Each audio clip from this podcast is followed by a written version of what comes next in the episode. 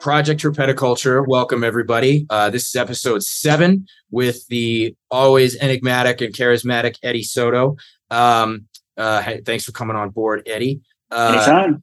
quick, quick mention of uh, our host network, which is Animals at Home. Thanks, Dylan. You're you're the you're the king. You're the goat. You're the dude. Um, and then also we have to mention our uh, we have a sponsor uh, is Custom Reptile Habitats, right? Roy. Yep. And we have a uh, an affiliate link in the show description and in the show notes. And if you go to Custom Reptile Habitats and you buy anything from them through that affiliate link, we get a little kickback. So that would be epic if anybody wants to do that. Um, but I just want to go ahead and and uh, and uh, hop right in, and because Eddie uh, is an excellent excellent herper, killer dude, good buddy. Um, so for the the first thing I wanted to ask you is. Um, for folks or listeners who might not know or might not be familiar with you or might not be aware of, of what you're up to, can you share a little bit about the uh, breadth of experience and species and and uh, things that you're working on? Uh, sort of a broad overview of what you do and how you've been doing it. Yeah. So I've been an animal guy or a reptile guy since I was a kid. Um, it all started with you know Godzilla. Yeah. Uh, so I was never into dinosaurs. I hate dinosaurs actually, uh, just because. what? The only, the, wait, hold on, hold on. The only reason I hate dinosaurs is because they were Shots around fired. way before us. We have no idea what the fuck they look like. So I don't like that we say this is what they look like. So it really bothers me. I don't want to have a toy of a dinosaur when it probably doesn't look like that at all. Uh, Godzilla's not real. He can look however the fuck I want him to look like. This podcast have- is over. yeah. It's over, dude. I, I can't. You know, we're gonna have to I- we're gonna have to edit all this out. Charlie, I- Charlie, you got this. I think dinosaurs had a lot more feathers. I, I, I, I don't know. We, that's a whole nother tangent. But um, anyway, uh, so as far as breeding, I've been breeding since officially since 2007, but I've been keeping since I was 10 years old. Okay. I'm 35 now, I think 35 or so. No, I'm 35. Um, so yeah, and um, my whole thing now is I breed a lot of the, I guess what people would say, the rarer species. Mhm. Um, I do also breed a lot of the common stuff at pet trade. I do a lot of uh, expos, a lot of shows. So uh, the common stuff actually pays a lot of the bills, whereas the rarer stuff is for my enjoyment. Mhm. Plus, you know, uh, there's a huge market for that as well. But yeah, my whole thing is um, I like the rare stuff, and it's funny because I'll post. You know, people will see a rare, uh, a commonly imported animal, and it's no big deal for them. But the moment you post a picture of it breeding or it actually hatching in captivity, people flip their minds out. Which, and I like. So yeah, That's that interesting. probably didn't answer any question at all, but there you go. No, no, no. That's perfect. So wait. So gi- give me an example. So like, give me an example of something that's commonly imported that you hatched and and posted a picture and people were bugging bugging out about it. Okay, so for instance, like the conehead lizard. Yeah. Um, people would see pictures of those being imported. I get messages all the time of people like, "Oh, those were seven bucks. They you got them. They died." Um, but the moment I, you know, post a picture of them breeding and and laying and hatching and all of this, then people are like, "What the hell? This is crazy." Um, same thing with Eric Haycraft with with the um, uh, what is it, the Chrysatus. You know, those are uh, those are an animal that are imported by the hundreds, and they're they're as far as the price tag, they're not that valuable. But if you produce one in captivity, it's like, oh, cool, wow, holy crap, like that's amazing. Another, you know, another example. Why do you think that is? What do, what what do you think makes people? So uh, people just think it's like a, they think it's renewable. They they don't worry about it. So like, oh, why would we breed this when it's going to come into the country forever? When that's not the case. Um, you, I haven't seen. I mean, it's happened, but wild caught serrated coneheads haven't come to the country in a while, especially in droves. That hasn't happened in forever.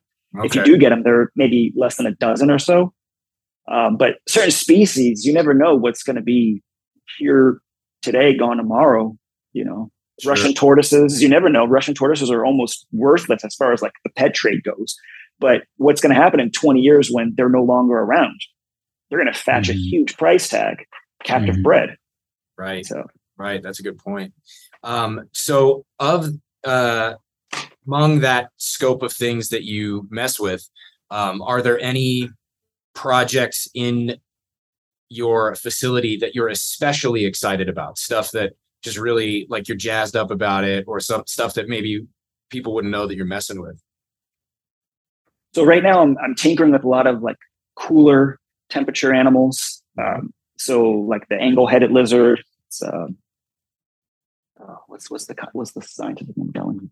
Gonocephalus grandis. Yeah. Mhm. And um, the other one is the the regular great anglehead lizard.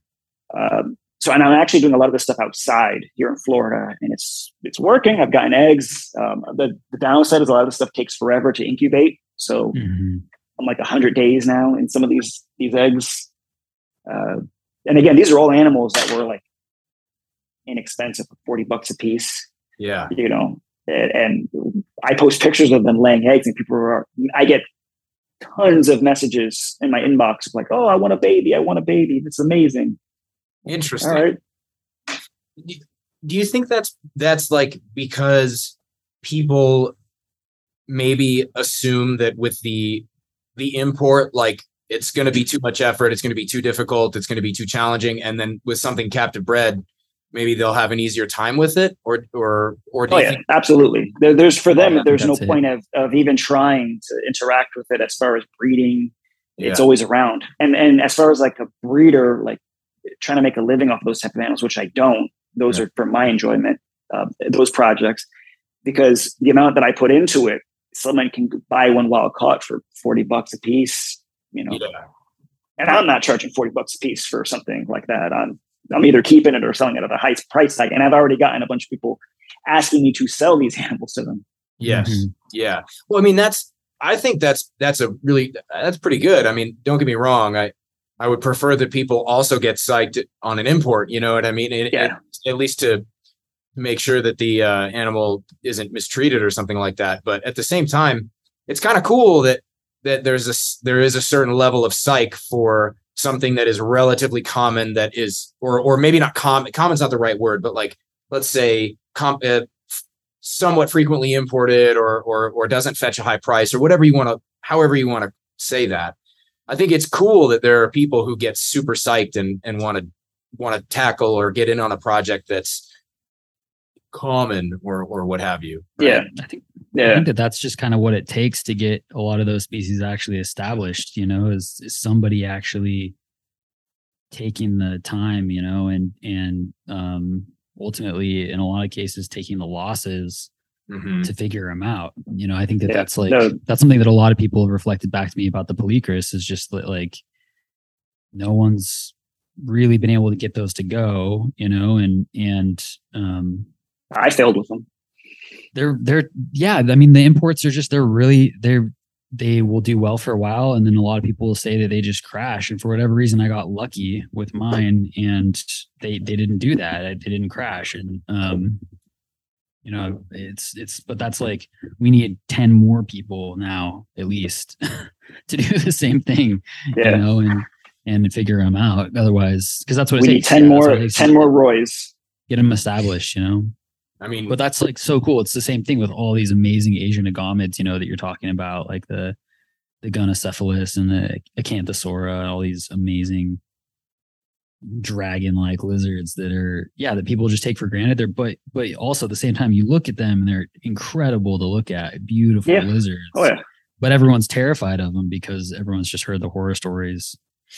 right It just takes one person to actually do the work, figure them out, get some babies going, and Yeah. And you touched on a good point. I mean, there is a lot of loss when you're getting all these wild caught animals. I mean, a Mhm. lot of loss. Uh, in order to get a good project going, you need a minimum of 10 animals of the same species to really have an actual project or an actual you know situation where you're going to produce a bunch because you have to expect loss you also have to Yeah. hope that you get you know mixed sexes but Right. I mean if you only get a pair or something you're pretty much screwed already Yeah, totally. you know eric echoed that uh when uh, on the show we did with him he he mentioned a couple times needing you know a substantial number of animals to, to just to set up the beginning of any any project at all and Yeah. uh, this is something that i feel like it's been kind of like a recurring theme at least in my day to day over the last several months is is like talking with various herpers about the challenges of setting up a project, you know, because pe- people will buy a pair or even a single animal and say, all right, this is the start of my project. And it's like, okay, you're like one, you know, it, it, you're like one tenth, one twentieth of the way there. But um, as soon as you start expanding the scope of that project, you know, I feel like when somebody says, "Oh, I got a new, I got a new project," they're they're going to try it out for six months to a year, see if it works, and then if they don't get eggs right away, they scrap the the project, right? And and then maybe you get the rare few who take it a step further. Maybe they breed something once and then they decide, all right, well, this wasn't really as interesting as I thought it was. Scrap the project. And and okay, like fair enough. I'm I I I understand that. You know, I've done it a number of times myself. Sometimes a an animal just doesn't hit you or, or, or uh, whatever you're working on doesn't strike you the way it should and it's like all right maybe they don't fit in here. Maybe they don't you know whatever it may be and you need to be able to make the decision to move on responsibly so.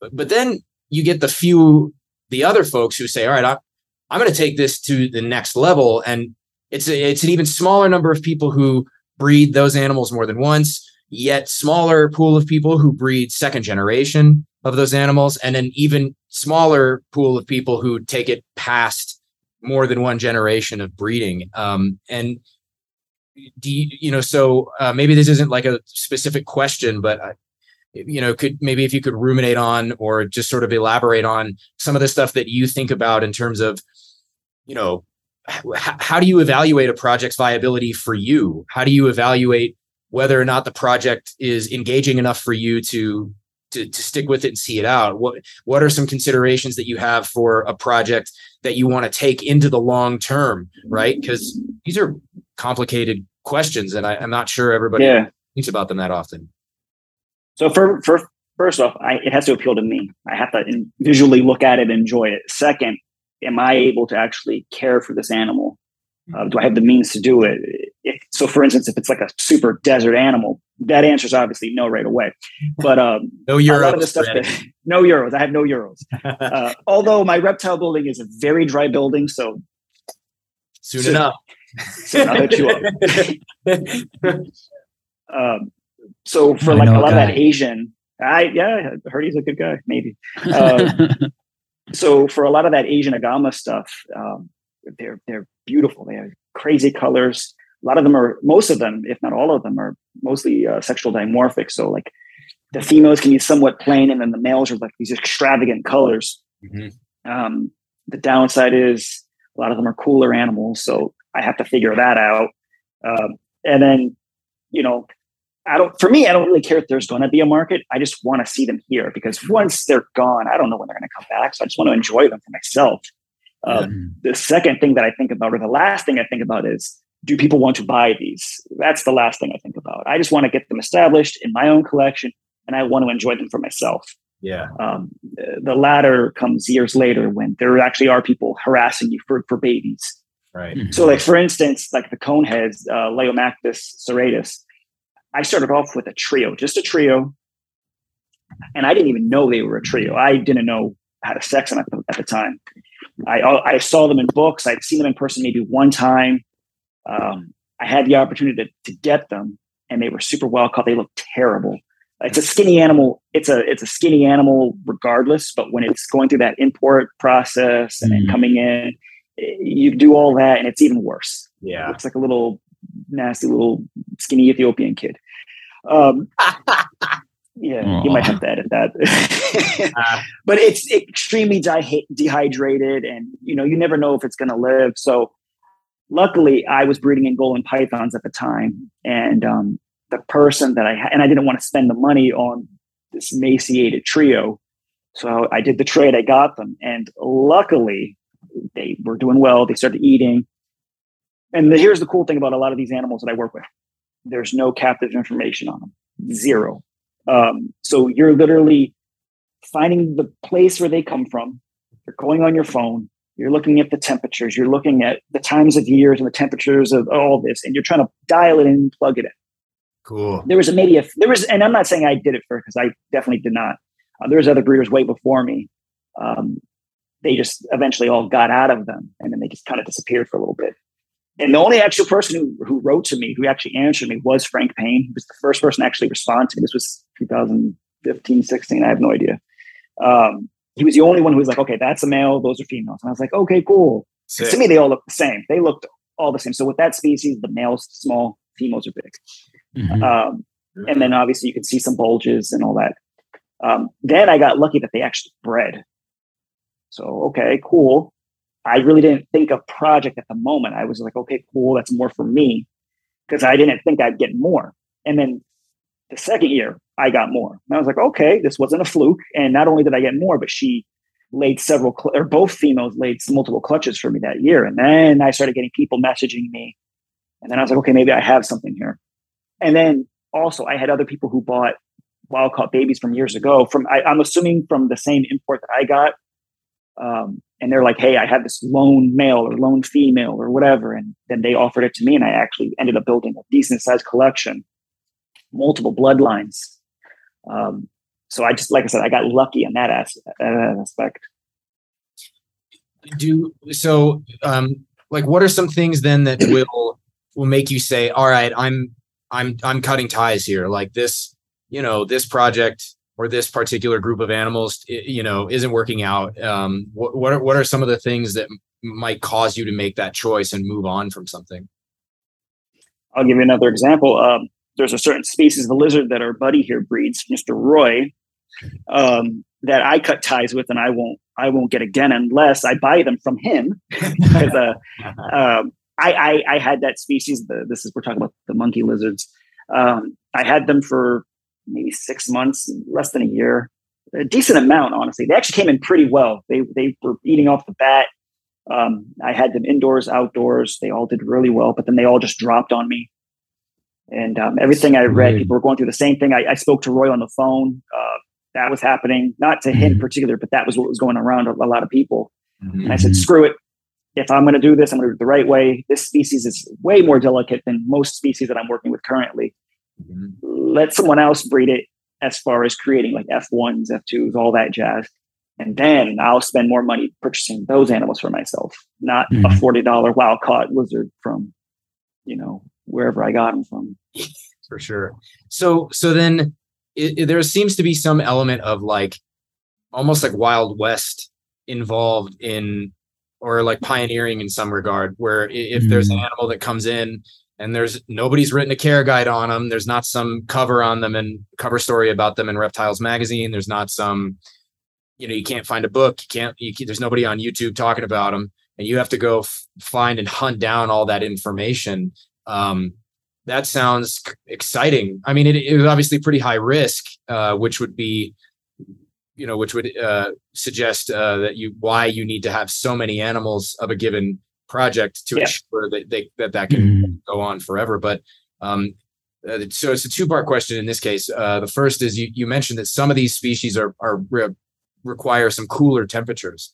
So are, are you having to what are you doing to accommodate that requirement? And then the second part is other than what what are what are some of the, the investigative tools you're using to get to the bottom of, of how to set them up? What are what are some of the ways you're problem solving to find that out? Okay, so a lot of those cooler species. Obviously, I live in Central Florida, so it's hot. Yeah, um, direct sunlight pretty much everywhere. But behind my building, there's no sun. Um, just a lot of cover. So all those cages are on that side of the building where there's no, I mean, there is sun, it's very filtered. Mm-hmm. So I have mm-hmm. all these um, giant ReptiBreeze type cages and it's um, filled with plants. So it's not only is it filtered from the outside, but it's filtered from the inside. So if you take a temp gun, it's always going to be 20 degrees cooler in that cage than it is uh, wherever there's direct sunlight. Now, there are places for them to bask, and they actually do use it. Actually, every single species will bask in the morning in direct sunlight. After that, mm-hmm. they're they're hitting completely. Mm. Also, those type of species, um, all of them are extremely like um, they get dehydrated very quickly. So mm-hmm. on every top, on all the tops of every section of where I keep my animals, um, there's soaker hoses on every section of cages that I have. So all I got to do is just turn on a hose and I just let it rain for like an hour or two. Just yeah. heavy rain, nonstop rain, especially when they're like first brought into the country. I mean, these things are just oh, yeah. doused in water. Um, so far I'm doing good. I haven't lost. I've lost a few animals, but that was like literally the first few days. Um, but so far, every species I've gotten eggs from. Um, That's excellent. and, and That you know awesome. with very minimal loss extreme minimal the, the downside is every species i have is like a 100 plus incubation so i'm not used to that and yeah. Yeah. it's all it's all uh, it's all room temperature so you have to think like breeding crested geckos like that type of temperature so uh and and the thing is the other part of the question is how do i set that up or how do i learn from that? I literally go on google i'm typing up the species. There's really no information. I think the the website's called like the red list and it tells you Mhm. like um it, it it basically gives you like coordinates of you know where they're from the, the city temperature all of that stuff. And then i just go from there. And then if i can find anything as far as breeding then i really go into a deep dive of who did it how can i contact them? What information can i get for myself? What are they doing differently? Um, but a lot of that stuff like you said at the wild wild west it's exciting because you kind of figure it out for yourself as long as you're not putting harm to that animal you know? You Yeah. want to do it to the best of it. so far everything's doing well. They're all eating so i'm not harming anything. But um if someone can tell me more about a lot of the species i'd love to hear it. Now here's the cool thing. I found a lot of these so every species i have of these um agamas there's someone who has bred them Mhm. so I'm picking their brains all the time. A lot of them are very, you know, they're very secretive, so they don't want to talk too much. But they're talking to me, so um, a lot. And every every single one of them was like, "Don't put them outside. Don't put them outside." I, every species is outside, and we're doing phenomenal right now. Nice. So we'll see. We'll see. I think that that hydration piece that you're talking about is so critical with those guys. From it, like everyone I know who has had any modicum of success with those lizards, it's it's just been like wet.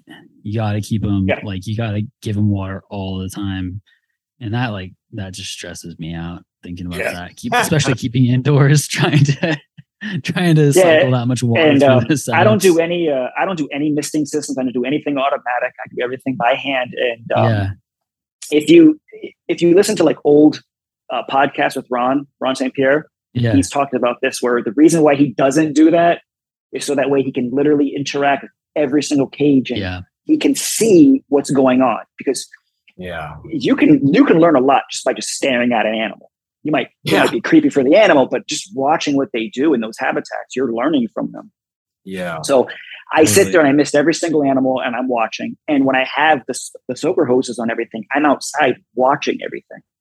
Yeah. Um, and it's funny because they know when I do it too. So now they've been around a long time in my yard now. So they know the whole deal. They know when I'm going to do it because I have multiple soaker hoses. So when they see me disconnect and they, they know where the best spot is to lap up water. It's, it's really interesting. love that. I'd yeah. love to get it. I would love to record it, but the moment I put anything near them, they, they bolt. Yeah, of course. So like there's certain, so like I have to like hide it, and then if I hide my phone, then the sun hits it too much or something. It warms up too much. Ah, you know, it takes forever. But Yeah. um, yeah, I I make sure that I have a good source. I can watch every animal while they're getting hydrated. Again, if I have if I get too lazy with a automatic mister, I get too lazy and I oh it's on. It's th- three o'clock. Okay, it's it's probably on. Uh, I don't have to look. Yeah. next thing you know, and I'm not saying this has happened to me because I've never had an automatic mister ever.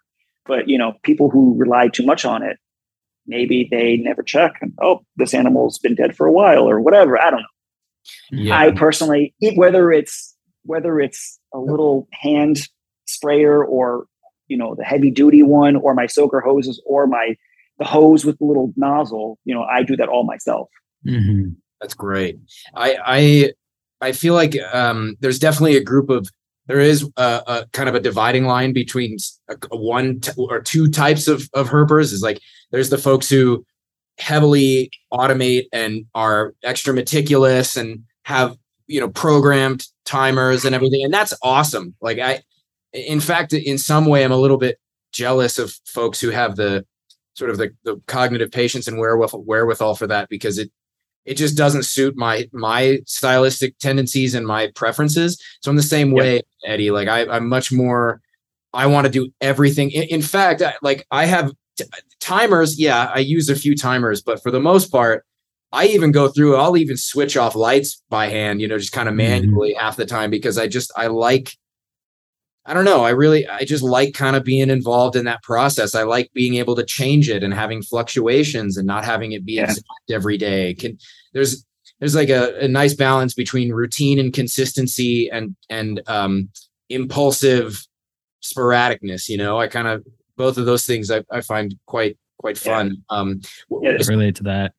yeah. What so what about food? Uh, so if you're if if again if it's a Wild West type thing and there's you know not a ton of information, you know I know Eric was talking about it in his episode, um, kind of discovering accidentally that some of his stuff was going nuts for crayfish and just just absolutely bonkers for crayfish, and that seems not just fun and exciting and rewarding, but also terrifying to a certain extent. You know, like I could imagine you know, being the first guy who figured out that a firefly will kill a bearded dragon, like, well, shit, you know, like, yeah.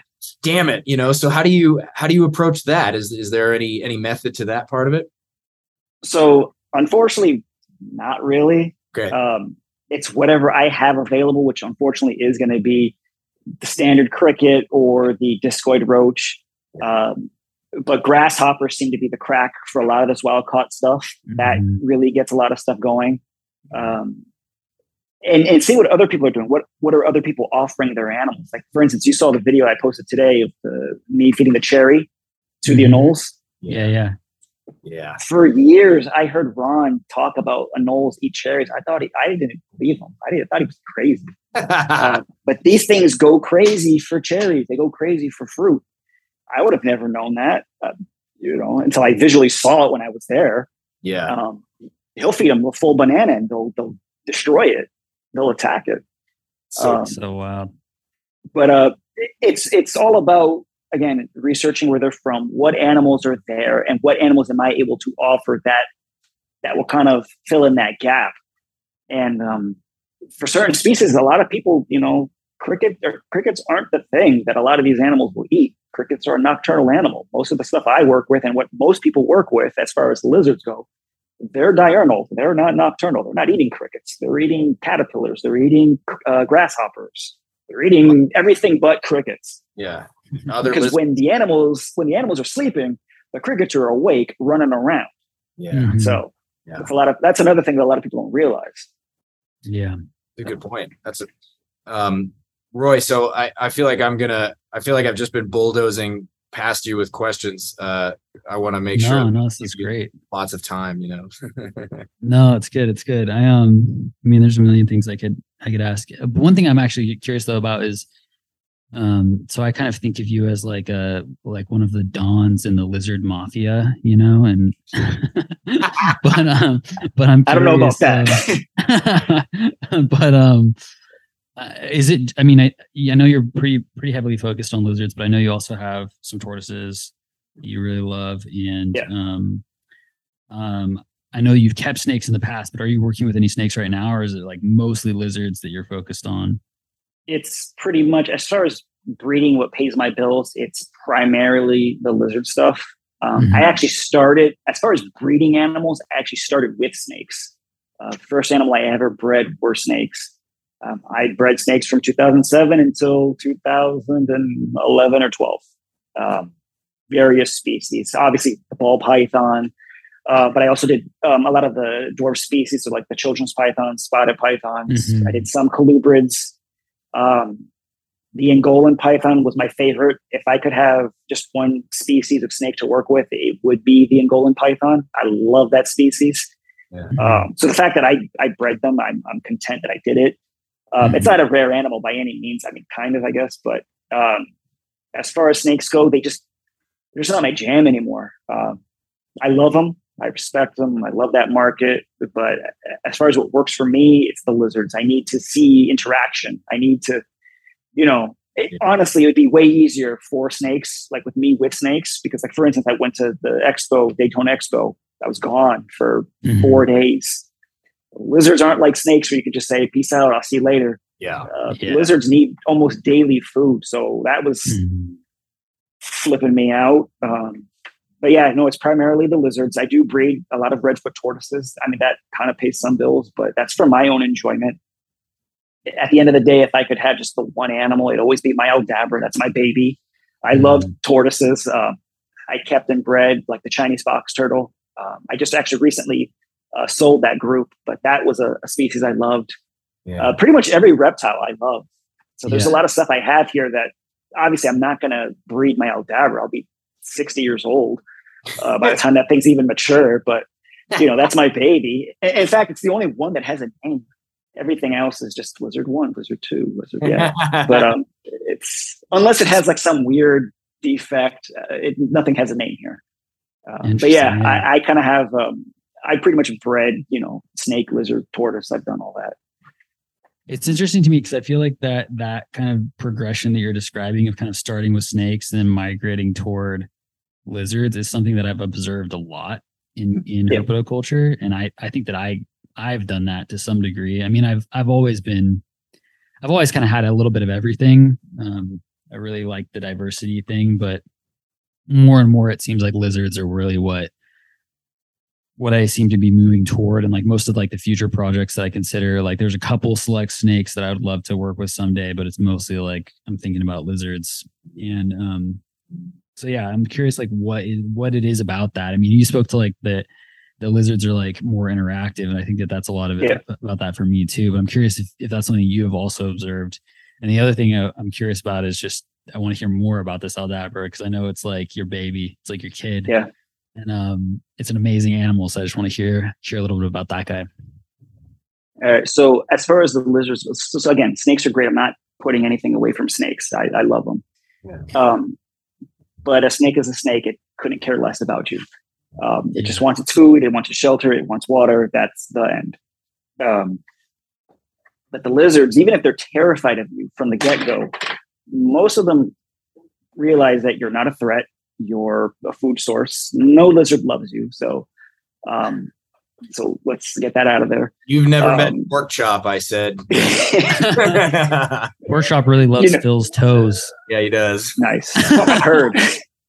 but you know, like even the most wild caught animal eventually learns your routine or the routine that goes on as long as you have a routine. So, like for instance, um, uh, I just got, um, I breed Australian water dragons as well. I just acquired an unrelated group to mine. Nice. And um, awesome. Yeah. Yeah. It's, I have too many water dragons now. It's fine. But, um, you know, they see me thing. with a cup to feed them and they go crazy. They see me, they're running to the thing and they're running back and forth. They're all excited like a dog. Um, and I enjoy that. Even some of the wild caught stuff, give it a year or so and they know when I'm going to feed them. They get excited.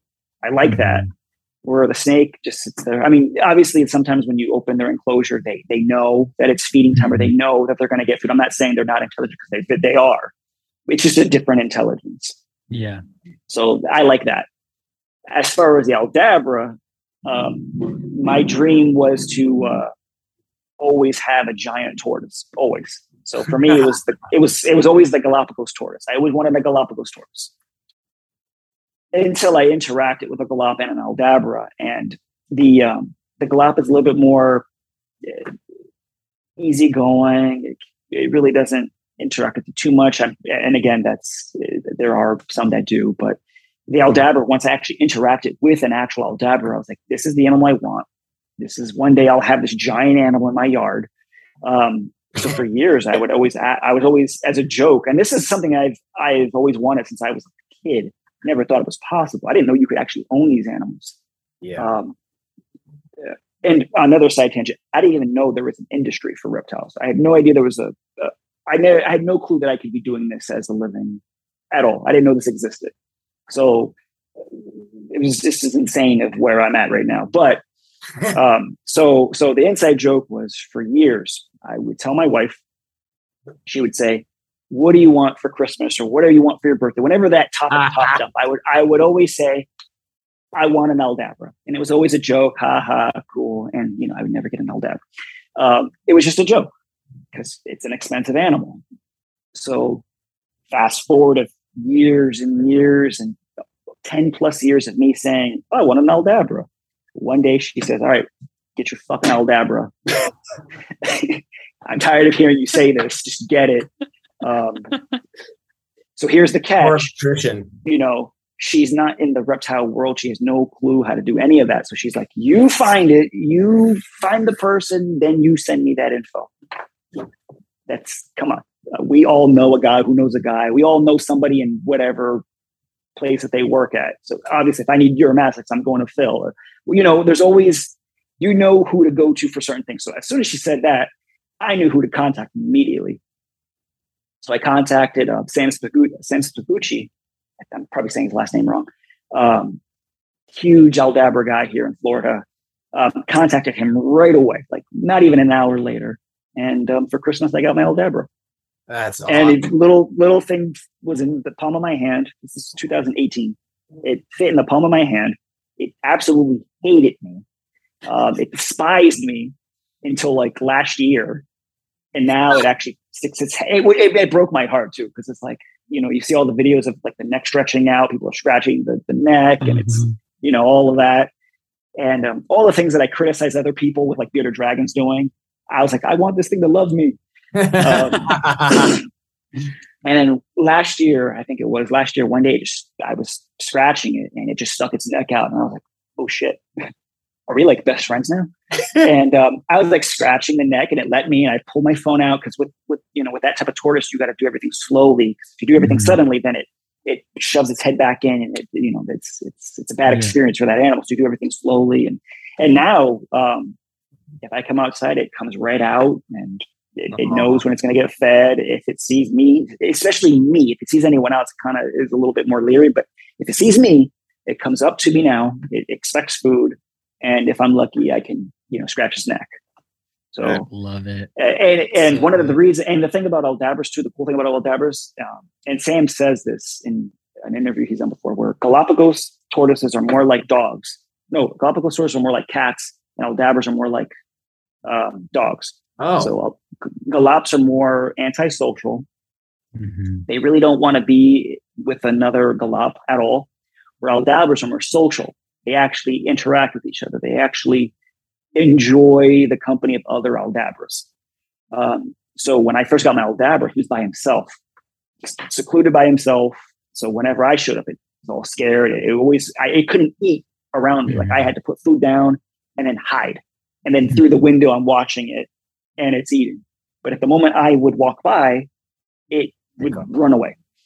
Um, so I contacted Sam and I was like, "Hey man, this Aldabra just it just hates me. Like this is a year later, it hates me, and uh, Oh, what can I do? Yeah, what am I gonna do? I'm, I'm my my feelings are being hurt here. Um, so he was like, "Hey, what other tortoises do you keep?" I was like, "Hey, I have a giant herd of of redfoots." He's like, "Okay." He's like, "The redfoots love you? Like they, you know, not love you, but they, you know, they they come to you when you feed them and all that." I said, "Yeah, they follow me everywhere." So he's like, "Put your go, put your Aldabra with your redfoots, um, as long as they're somewhat decent sizes to each other, and then just let it happen." And honestly, it was like almost a night and day.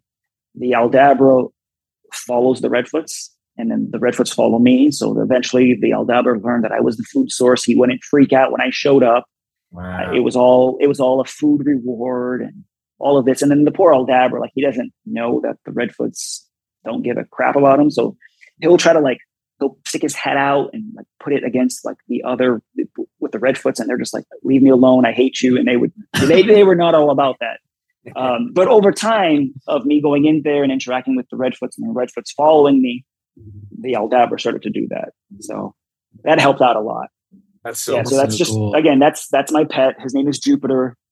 Um, Jupiter. That's a great name. Name is. Jupiter. Yes. And, um, love it. That's- I spent I spent like three hours looking at a bunch of six month old Aldabras, picking out the one that I wanted. Yeah. Because um, when it comes to uh, tortoises, I'm all about like the high dome. I'm all about making it look like a perfect circle. Okay. And um, not all Aldabras are, you know, they're all, not all the same. So you get some more Aldabras that are some, you know, just like Galaps, you see them, some are more like flatter shelled or high Mhm. dome shelled. Sure. Same thing with the Aldabras. So um, I sat there for like an hour or three hours. No, this poor man was just like waiting for me to pick out my fucking tortoise. And I'm just sitting there looking at them. And I, I put four together and just look at them and see what they do. And, Yeah. Yeah. and the one, the one that I picked would actually come up to me and it would eat food around me. And then I bring it home and it hated me. But um, yeah, so if you look at it now, it's it's almost a it's almost a perfect shell. Um, Yeah. So Jupiter, Jupiter, largest planet in our solar system. Got it. So it kind of kind of fits. I love it. And, yeah, it's uh, perfect. Yeah. Again, it's the one of the few animals that has a name, and it's uh if I had to pick one animal, like if I was done breeding animals and I had just one animal, it would be that one. That's- and um, so cool. again, I'm lucky to live in a property that's you know has the space to to provide his needs, so I don't have to worry about anything as far as what's going to happen when he's you know 500 plus pounds. uh, so whether you're um whether you're working with a tortoise or your significant other, persistence pays off. Yeah, just just annoy them. yeah, that's good. That's great. So, It, so we we just uh, had a conversation with Armin Kulian a few days ago, and uh, he mentioned the same. He actually had a similar sentiment about his croc monitor. He said, uh, you know, if I had to, if I ever had to get out of it, all of this for whatever reason, this is I, I the croc monitor. He's the one that I would would have a hard the hardest time uh, moving on from. Um, yeah, it's funny. It's it's so interesting how some some animals just they just capture you for you know for one reason or another. Like so personally, my dream reptile that is just not really in the cards for me is a Fiji iguana, and Mm. I don't care what kind. you- But preferably the crested. The Fiji crested's my favorite. Fiji banded banded is beautiful. I don't know there's a lot of subdivisions in there. So, but I 100% agree with you. and not, and not like I'd be picky, you know, like if somebody was like, I Yeah. got this Fiji, but it's, you know, Oh, I'd be well, I don't know, you know, but, uh, even, even within the same species. So I recently got a bunch of, um, th- there was some, uh, an, an import of ornates that came in not long ago. And, um, I picked up a few animals. I have some, some youngsters and some adults from that shipment. And I normally, like I generally try to kind of take like a hard line and not bring in adult imports because they're the hardest ones to get acclimated and get going. Mhm. Um, but I didn't really have much of a choice this time. So I got, you know, half of them were juveniles, half of them are adults. And and there's one, they're all awesome. Every one of them are great reptiles. I love each Uro quite profoundly, but there's one in particular. She is just an absolute sweetheart, dude. She came in rail thin, just like rail thin and so jacked up and full of parasites and everything. So I got her medicated, I got her going, and she it took her a few days, but she got kicking and she got eating. And it's only been like two, three months, and she's already figured out food guy. And so she comes ripping over every time I walk by her pen because she knows I'm going to drop stuff. And she's as friendly as can be. She's so relaxed and she's such a sweet little th- oh my god like I, but right before the show i was i was holding her and taking her out. And i it's not often that i i take the time to pull one of the trillion ornates here and just just hold it just because Yeah. you know and she just really got me. I gotta i gotta come up with a name for her. But um I gotta get that Fiji though. That's the one thing. And one one of these days, I'll find a way. I don't care if I have to found a zoo to make it legitimate. I'm gonna get a goddamn Fiji. You know? Okay, okay. As long as long as you said legitimate, we're good. Yeah, yeah, legit. yeah, oh yeah, no, sure. Like I'm not going to prison for a Fiji, but I mean maybe I would. I don't know. But you can you can move to Canada. I could move Yeah. to Canada, but I They, they I, I believe they have the access to have. Uh, they do. they do. they do, yeah. Well, what I'm hoping is that maybe someday, for some reason, some law will change because it's like, well, everybody else has them. Fuck, oh, fuck it, you can have some. But I that's Yeah, yeah. that's a pipe dream. That's never gonna happen. There's always there's always like um loopholes. Like I, I got a story for you. So Yeah. um, I go. keep uh, I keep the Cuban um, the Cuban rock iguana. Yeah. So I've always loved Cuban rocks. Never had him at one point. So a few years ago, um, again, everyone knows me as the reptile guy in my little community that's not into reptiles. I'm the strange lizard reptile guy, all that stuff. Same. So if there's any, you know, I'm the guy who get, you know, I get. I'm sure you have people who send you pictures of lizards, like what's this and what's that. Yeah. Um, so I had some friends that worked at a pet store, like a PetSmart, and um, this, he sent me a picture. He's like, "Hey man, this guy has a picture of this lizard. He wants to know if you want it." And right away, I'm like, "No." he's like, he's like, it, he thinks it's an iguana, but it's really ugly. And I'm like, all right, whatever. Send me a picture. And it's a, I'm looking at it, and it's a cyclura. It's a Cuban rock iguana. And I'm like, what the hell? And I, and I, so I'm like, okay, what's this guy's phone number? So I call the guy. The thing is, this man works for a shipping company. Oh, Wow. And he, at the time, he was receiving these giant cargo shipments from Guantanamo Bay in Cuba. oh, And he's like, hey, this lizard was in this container for like three weeks and I have it. And he's like, it's really ugly. And it was a little baby. It was a little baby. oh. He's like, this thing is this thing is ugly. And I'm like, all right. Um, and now I'm trying to play it like, okay, what does this guy want? And I was like, he's like, what do you got? He's a southern guy, real southern redneck guy. And I'm like, well, I got like 30 bucks. He's like, deal. Oh, dude. So in my head, I'm like, is this happening? Like, what is happening right now? Is this FWC? Like, is this a sting operation? Like, what is happening? For sure. And um, sure as shit, I go to this man's house. He has a extremely angry, emaciated Cuban rock. Oh, So um, give him 30 bucks. Got the lizard. Um, exchange phone numbers because he told me that there's a lot of weird stuff that just comes in these shipments because apparently where when they have the cargo Wow. actually in Cuba, they leave the doors open or some, you know, a lot of things come in and out of those containers. So he'll tell me like a bunch of little lizards and all this would just be in there and they would unload it because they were um, they were putting supplies and equipment inside them and they would just leave it open for days yeah. And a period and it's warm obviously. So they would just find all these animals. A lot of t- uh, most of the time they were dead unfortunately but uh, Mhm. you know most sometimes they were alive. Yeah. and he would just tell me they would just bolt and they would just run and they were gone forever. But uh, you know every now and then he would actually be able to catch them so four months later he calls me again. Oh, he's no. like he's like we got another one. And i'm like okay cool. And um so we make up a plan. I go over there. He messages me right away like hey it ran away. It's gone. And i'm like ah crap. Fuck. All right.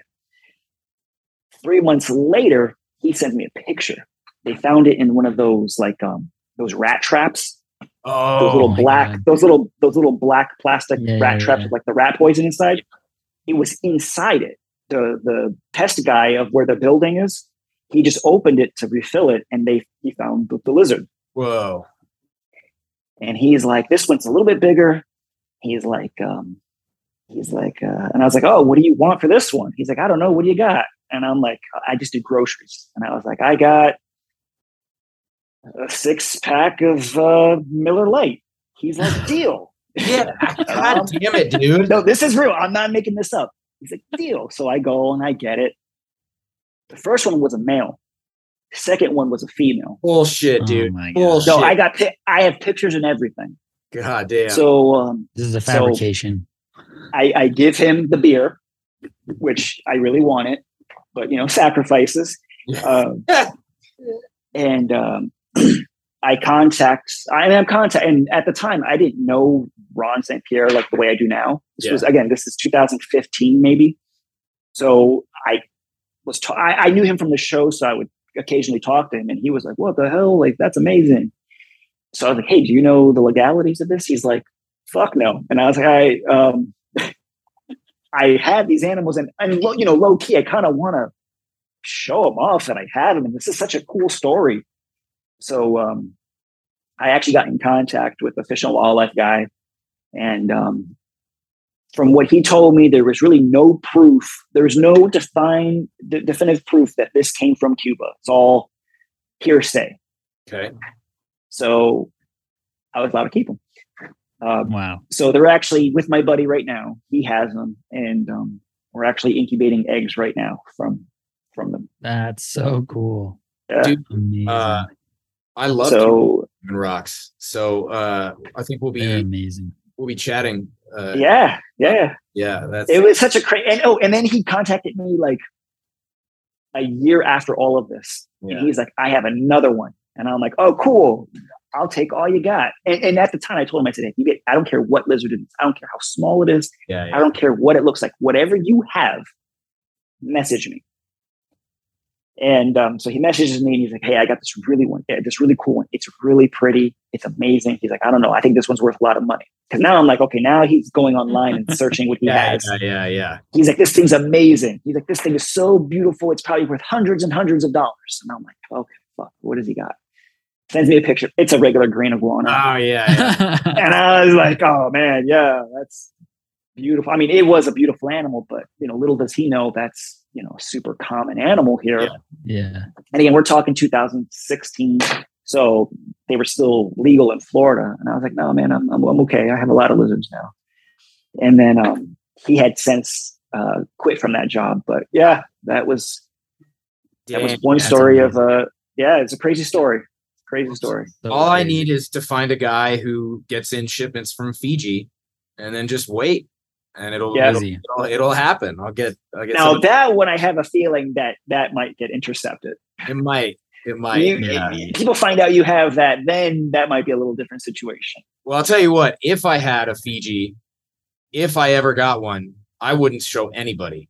I, I like. I mean, I mean, obviously, but I mean, it'd be hard not to. But I'll tell you what. I, I, I, uh, if it was a matter of like, if I ever had one and it was like a secret or whatever, and if I, in order to keep it, I had to keep it secret or something, I would keep it totally secret. Oh yeah, yeah, yeah me too. I don't know what it was. Just for me, it was it was just for seeing a Fiji in some book when I was a little kid. Just some some picture of, a, of an iguana, and I was just like, "Good Christ! I don't know what that is, but I want one of those." The, You know, the emerald green. amazing. You got the emerald green background with the aqua blue stripes and, and Yeah. thick stripings. something of and I something about love the, that uh, thick banding. Yes. And and something about the the face. I I the, the proportions, the angles of that face, just something, and specifically with the crested, the crested, the Mhm. Fiji crested iguana. I, I can't there's just something about him. I you know, I can't quite put my finger on it. It just gets me. It hit me at the right time in the right place when I was the right age to be totally impressionable and not give a shit about anything else you know and everybody's got their thing you know i would have a komodo or i would have a, a, a, spider-tailed viper from an iranian spider-tailed viper or something it's like yeah that's fine you do you you get whatever well maybe don't get a komodo but you know i don't care what you're into but for some reason for me the fiji just got me. And I, I still can remember the picture. It was of one it must have been of someone in europe or canada that had one captivity because it was some ca- some captive enclosure and the and the whoever was feeding it was hand feeding it a hibiscus flower. And i was like what the fuck? I Yeah, i need that. Um yeah, and it's it's it's kind of dumb that we can't have them because pretty much I think every country, with the exception of the U.S., yeah you know, can ha- can Yeah. have them because I pretty I'm pretty sure I've seen them in, you know, most keepers' hands. yeah I don't know. I don't know, Roy. Yeah. How are they in the UK? nice dude oh, i knew it. Dude, that's gonna be so that's gonna go forever like my mistake of thinking roy was in the uk is the gift that I I I love it, man. I love It it. really and again, is. Again, like I told you earlier, had I not spoken to him on the phone like three months prior to you saying that, I would have been like, hell yeah, he's from UK, probably. I don't know. You say it, okay, I my believe favorite, you. my favorite thing about that uh, is like Eddie messages me before I before I listen to the podcast. He messages me. He's like, "Have you listened to the latest one yet?" And I was like, "Not yet. I'm going to." And he just replies with a a Uni Jack emoji, and I'm like, "What does that mean?" I'm like, "I'm like, Yeah, I didn't "You tell drink a anything else. beer," and he like sent me the wrong emoji. Like, what's this all about? I had no idea what was going on. And then after I listened to it, I'm like dying laughing over it. Uh-huh. Like, can't And, and it's funny because if you I watch, get I'm it sure, that, now. Okay. I'm sure that video's still out because it was Yeah. it was a video podcast too. Yeah. You just see the look of confusion on my face when Phil says that. Uh, and I'm I like- gotta look that up. Eh, and it's funny because in that particular podcast, I was more quiet. So I'm just like, just listening to everybody. And then Phil says what he says, and you just see my face like, the fuck? yeah i remember that No. You're like, I oh, was I just spoke talking to him it. like last week. Yeah, I was like, I was talking to him, and he sounded pretty American to me. Yeah, God. Well, and I was like, well, and I remember because I think I remember commenting on it. Like, I think seeing your look of quizzic, quizzical face or whatever, I was like, am I? I must be wrong. He's not, is he? And I just knew just from the look. No, of- you're, you no, you were like, yeah, he is. I was like, no, no, man, he's he's not. He's like, you sure? I'm like, Yeah. yeah, I'm yeah. I mean, the thing is, it was everything. It was it was it was the the level of keeping he was doing. It was the time I was doing his logo. It's a compliment. It's Dude, a compliment. It is a super compliment. Yeah, and he was. I'm not. I was never offended. I feel like, well, yeah, I know. and I, I mean, just thankfully, but I'm just saying it was one of those things where, and and even like the time slot when you would get back to my messages, I feel like indicated to me because it was like overnight. So I was like, he must, yeah. he's got to be over. He has to be, you know. Nice.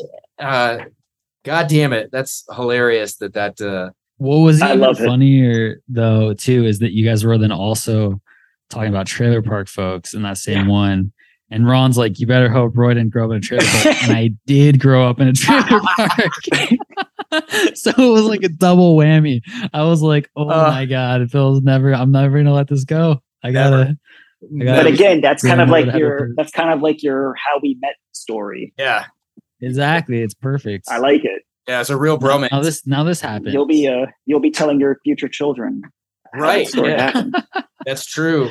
How did you? how did you become meet friends with Roy? Phil? Well, and, it, it's funny because it's cool because I know you both separately. So Phil, I Yeah. knew you because we did the podcast together. Obviously, I, I followed you before that, but I didn't actually know you until we did the podcast. And Mhm. Roy, I followed him for a couple years before I actually started speaking to him and messaging him, and we would message back and forth because we we did similar lizards. Yeah. Um, so um, we chatted all the time, and then you know, I I- again I knew you guys separately. So seeing this is actually pretty cool. Yeah. Yeah, Well, great. It, it's such an intriguing way that it that we ended up kind of clicking too, because um, not just in terms of our our perspective on on a lot of you know concepts about herpetoculture broadly, but also just in terms of other random worldview stuff. Like Roy, he recently sent me a book that I'm absolutely obsessed with, and it's like we we we really do click on a lot of levels in in terms of friendship, which is um, it's really awesome. But it also like it's the same thing with Eddie, you and, and Ron in Florida. I'm like, why the fuck is everybody in a different state? Like all the people who I want to be friends with are somewhere else, you know? And I and such look a at- the Colorado reptile scene is great. It's I'm not upset about it. I have some good friends here, my friend Nick Dokai and my friend Ryan McKnight, and a handful of other people who are here in Colorado who are great people. But it's you know the expos, the the camaraderie. It's just not the same here for various Mhm. reasons. The the the Yeah. it, you know the types of people don't overlap the same way, and and uh, you know I guess which is you know we we've joked a, a couple of times in doing the show that even starting the podcast is almost just an effort for me to have more friends because it, like I'm a very extroverted social I I need a lot of interaction from people and Mm, don't get me wrong I've got lots of friends at, in jujitsu but in jujitsu I'm the the dude with reptiles so they're like you know he's like yeah, Tiger King right ah you know and I'm like no not not quite but and then Yeah, in, in the art realm, it, he's that jujitsu guy. He'll tie you in a pretzel. I'm like, "I'm not Mhm. really. I'm just like a, I'm just like a dude. And I'm. It's harder to find those those overlaps where where people's worldviews and m the ways we have fun and the way we talk about enjoying what we do and why Yeah. we do it. it. It's harder to find those overlaps, and it sucks when you're like you know some of those people are like two and a half hours away by time zone you know and and four hours by flight or whatever it's just like yeah. um and speaking of the UK, I also just for the record, I know you can have Fijis in the UK because I had this conversation with Ah, another guy, another friend of mine. There you go. There you go, Roy. Get him. Yeah, you could get them. I mean, there's so, or I, there's so many animals I would love to keep that we just can't. Maybe you know, maybe I'll have to just move to some country with no, no um, uh, extradition uh, policies and and be able to just keep whatever the hell I want. I'd, l- I'd let's do that. Like, you guys want to just move somewhere and form a compound, and we'll all have. So it's kind of You know what my sucks? mind was going. yeah, So here's the thing that sucks. I love living in Florida. I love the warm climate. I I hate the cold. I'm a skin like I'm a skinny chihuahua. I I don't like anything below 78 degrees. I shiver. I'm not meant for that world. yeah, I'm not yeah, about that life. This is the perfect climate for what I do as well. yeah. Mhm. And um, the thing that sucks about it is like all the legislation that's going on. And Yeah. It's the and, and I'm never moving. Like I can never tell any any family member, hey, we're moving because I need to breed lizards. They tell me to go fuck off. Yeah, yeah. Um, but uh, yeah, it just sucks, man, because I, I love living here, but it's getting harder to live here depending on like what species that you do. Mhm. I can never tell my family we're moving because I need to breed, you know, a lizard. Yeah. That'd be insane. Yeah, we, we just got um so we have a, a governing body here in Colorado called PACFA that that uh kind of regulates and inspects my facility every year and everything, which is fine. Happy to do that. Um that's not really a big deal to me, but they recently instituted something where they uh are doing this continuing education thing and Mm. all their licensees are required to attend some of these continuing education courses now i i don't know what it looks like i haven't looked into the exact details of exactly what the courses look like and and how how much it's not going to be that much time you know it's not like some semester you have to take it's at a community college or something but my knee jerk reaction to that was like uh you mean you mean you guys are going to come to my place and get educated you know what i mean because it's like Yeah. just for the record, none of you have any idea how to do what I do. And the Yeah. idea that you guys would give me the here's the here's how you're gonna do it. It's like, well, no, no, I'm not. And I mean, I'm sure it'll be fine. I'm sure it'll be, I'm sure it's harmless. I'm sure it's mostly about policies and getting Mhm. helping educate their licensees about exactly how they want to see records kept and how they want to see um, you know, uh just just i'm sure it's it's mostly about their policies and less about the individual animals and how you keep them and, and things like that but it is still quite infuriating it can be i can't even imagine what it's like dealing with what you you guys have been dealing with in florida in terms of having some of those rights revoked and uh, yeah, I spent So um intense. I've talked about this before, but I spent like over 10 grand on um, green iguana mutations yeah like two Oh, two yeah. years before two years before they decided to try to ban them. My God. yeah So like that's that's money gone. That's a huge chunk of money gone. yeah Um, and and honestly, as soon as I found out like where where that rule was going, I got rid of everything beforehand because I just saw the writing on the wall. I knew Yeah. we were Mhm. not going to win. Not that I was being negative. I just knew we were not going to win this. So I Mhm. sold everything before that passed, and then lo and behold, it passed. yeah Can't have the green iguana, Mhm. and and it really sucks too because I really wanted to breed that species. Obviously, they're common species, um, but that was personally my first animal that I ever kept as a kid, as a ten year old kid.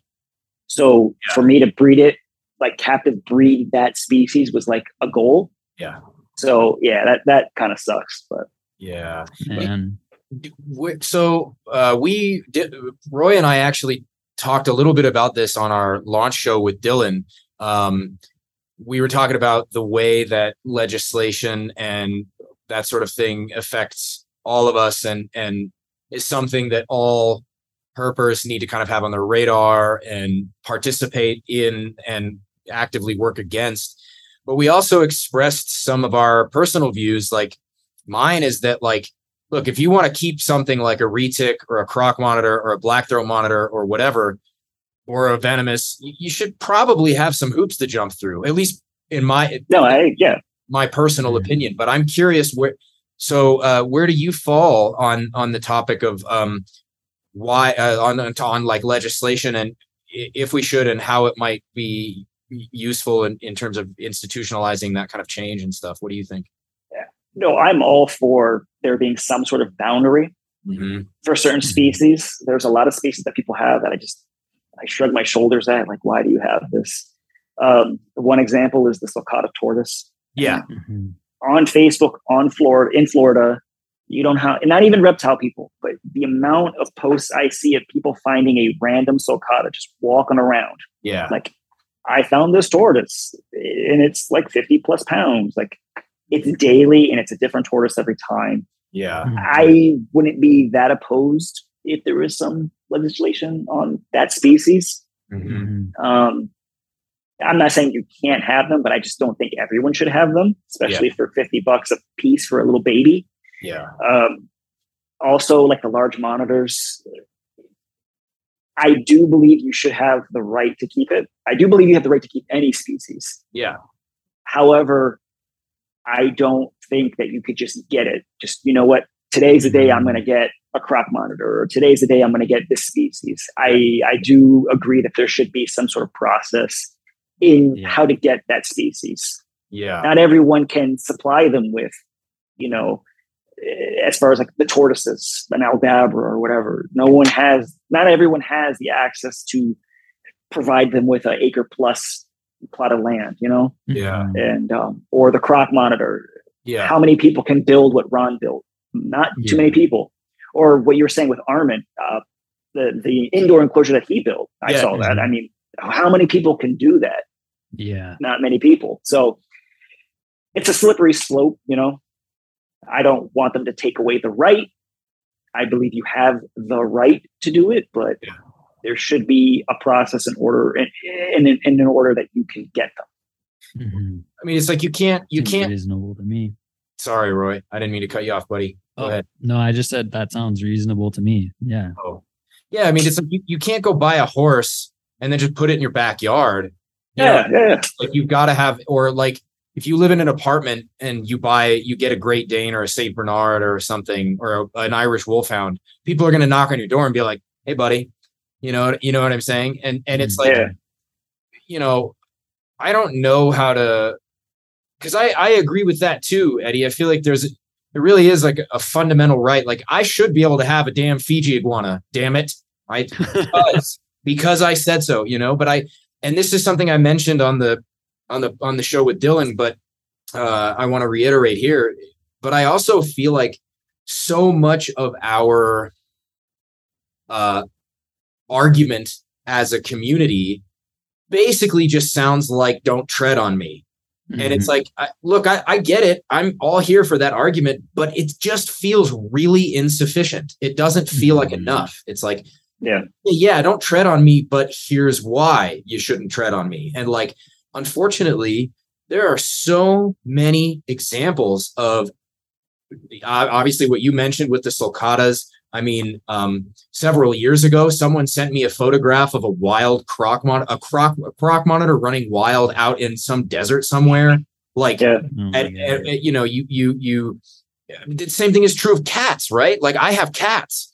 I have Yeah. two cats, and they never go the fuck outside unless they're on a leash. And and you know, and it's but nobody's talking about how irresponsible cat owners are. Maybe in Australia they're talking about it because maybe Oh yeah. Australia seems to have a a, a little bit. They're the only they're the only ones doing it right.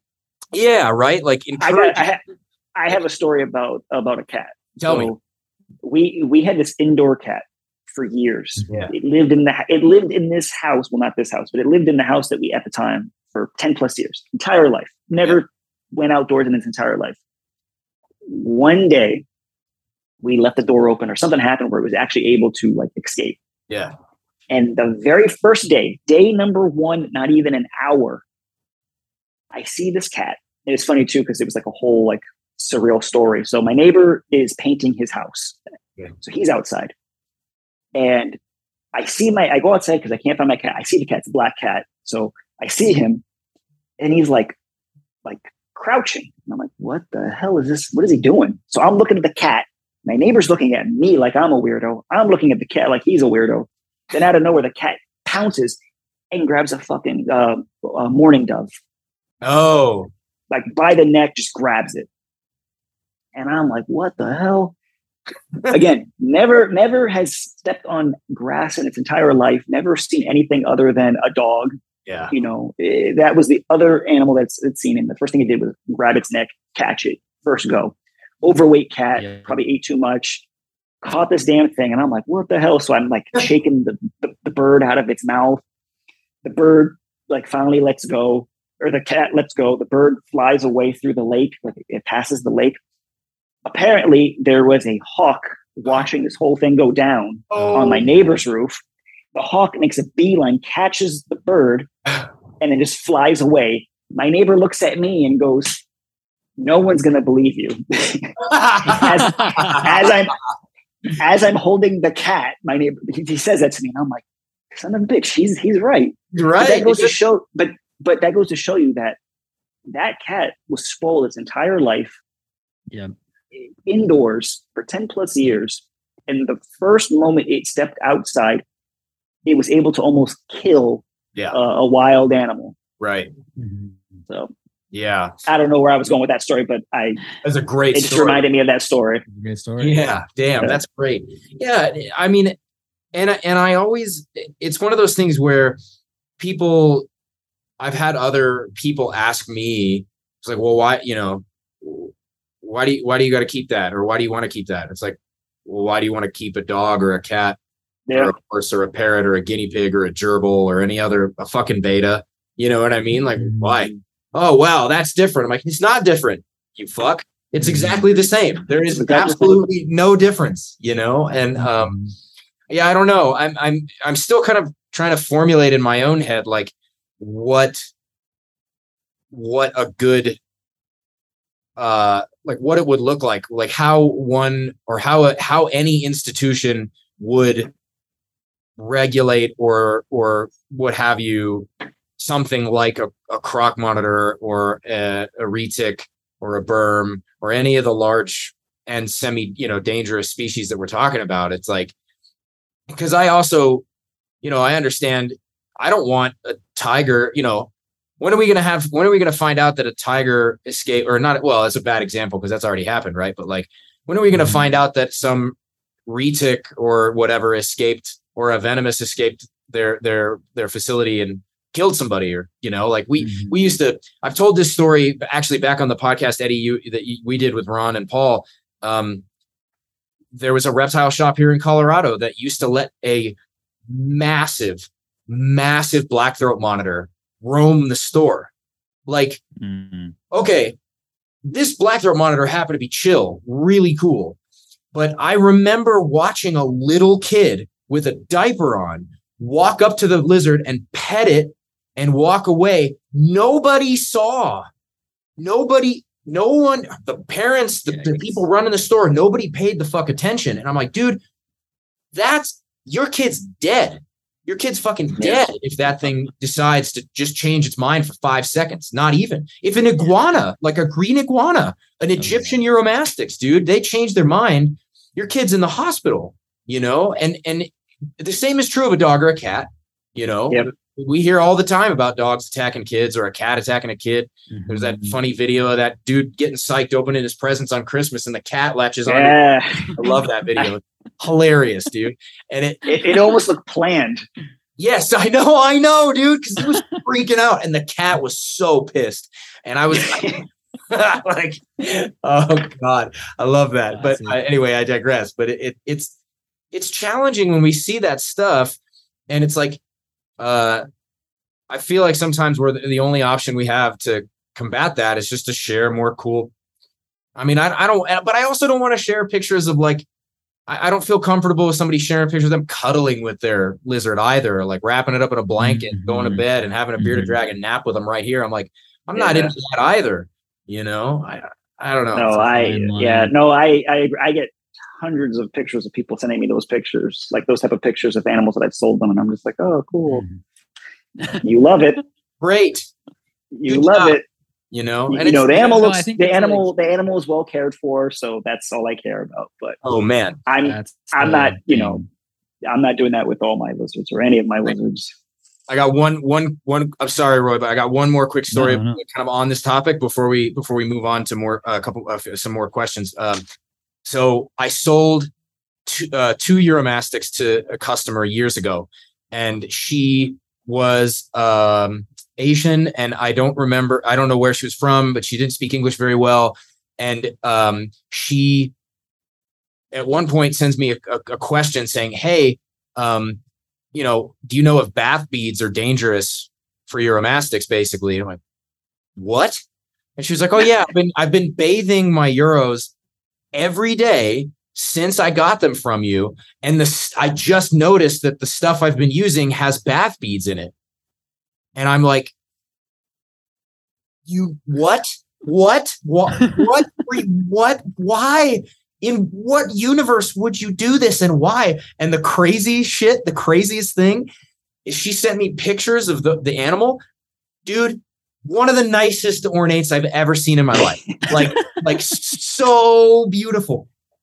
spick and span, the cleanest thing was getting lotioned every day. Like beautiful, beautiful ornate. Look better than half of the ones here. And I'm like, get the fuck out of here. Right. You've been doing but it all wrong, Phil. I've been doing it yeah. all wrong. Yeah. Bath beads. Put it in your put it in your next care sheet. Yeah, right. Yeah. Use your it here first. Yeah, I'm gonna put it in your next uh your next YouTube video. Fuck, man. Um, oh my god, uh, it's, it's horrifying. That's it's absolutely horrifying. But uh, okay, so wait, I got a question for, for both of you guys though. Oh shit, okay. So you so you guys both recently moved, right? Yeah. And Roy, you're I think you're still in the process of moving, or you're done. Yep, I'm still in the process. Yeah. Okay. How has that been for you guys with your animals? Oh, I could say from this move hasn't had it. It's the animals have stayed in place. So I've the the last okay. time I moved the animals was three years ago when I moved them out of my family's home into the facility that I'm in now. And um, I'm dreading the day when I ever have to move them again. So I can't I can't speak to that. That was one of the most awful experiences of my life. It was terrible, but yeah. Honestly, this one has gone really well, I think. I mean, it's always moving, it's stressful, you know, in so many ways. I'm sure it was stressful for the animals. Um, the worst part about it was um, the the spilotes, the sulphureus, the big puffing snakes. Um, it took about two and a half days to get their vivarium taken down and then put back up, which is like that was moving at warp speed, pretty much considering what that involves with that vivarium. Um, so they were in tubs for for um, two and a half days. But the females both laid. Subsequent to that, they were already gravid when that was happening. Nice. Um, and it went well.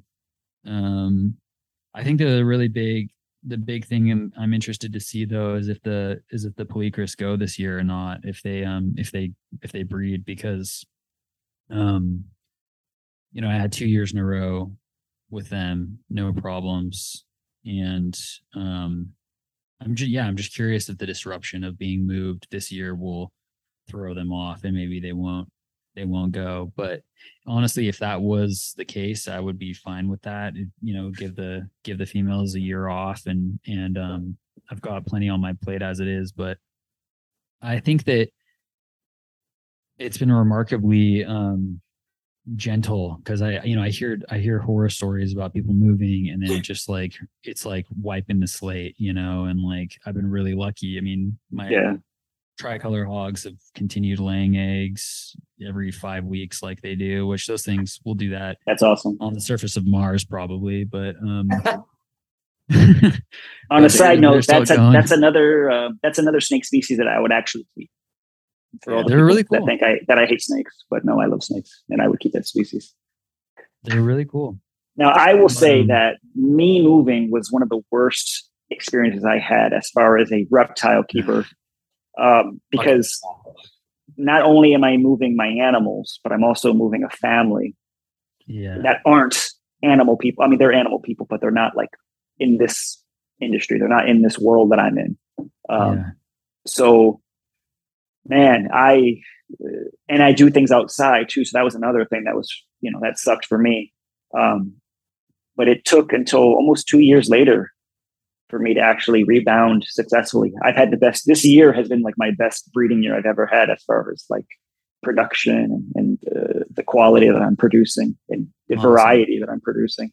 But um, when I first moved here, I had a uh, I had no predators in my first house, zero. Um, this one, I had like a pond behind my house with a little forest, and then the neighbors were feeding wild cats, feral oh. cats. Oh. So oh, the first night, uh, you know, putting testing things, keeping things outside, I got ransacked by raccoons. Uh, it was bad. Oh, um, in fact, my entire conehead collection was dwindled to just one animal.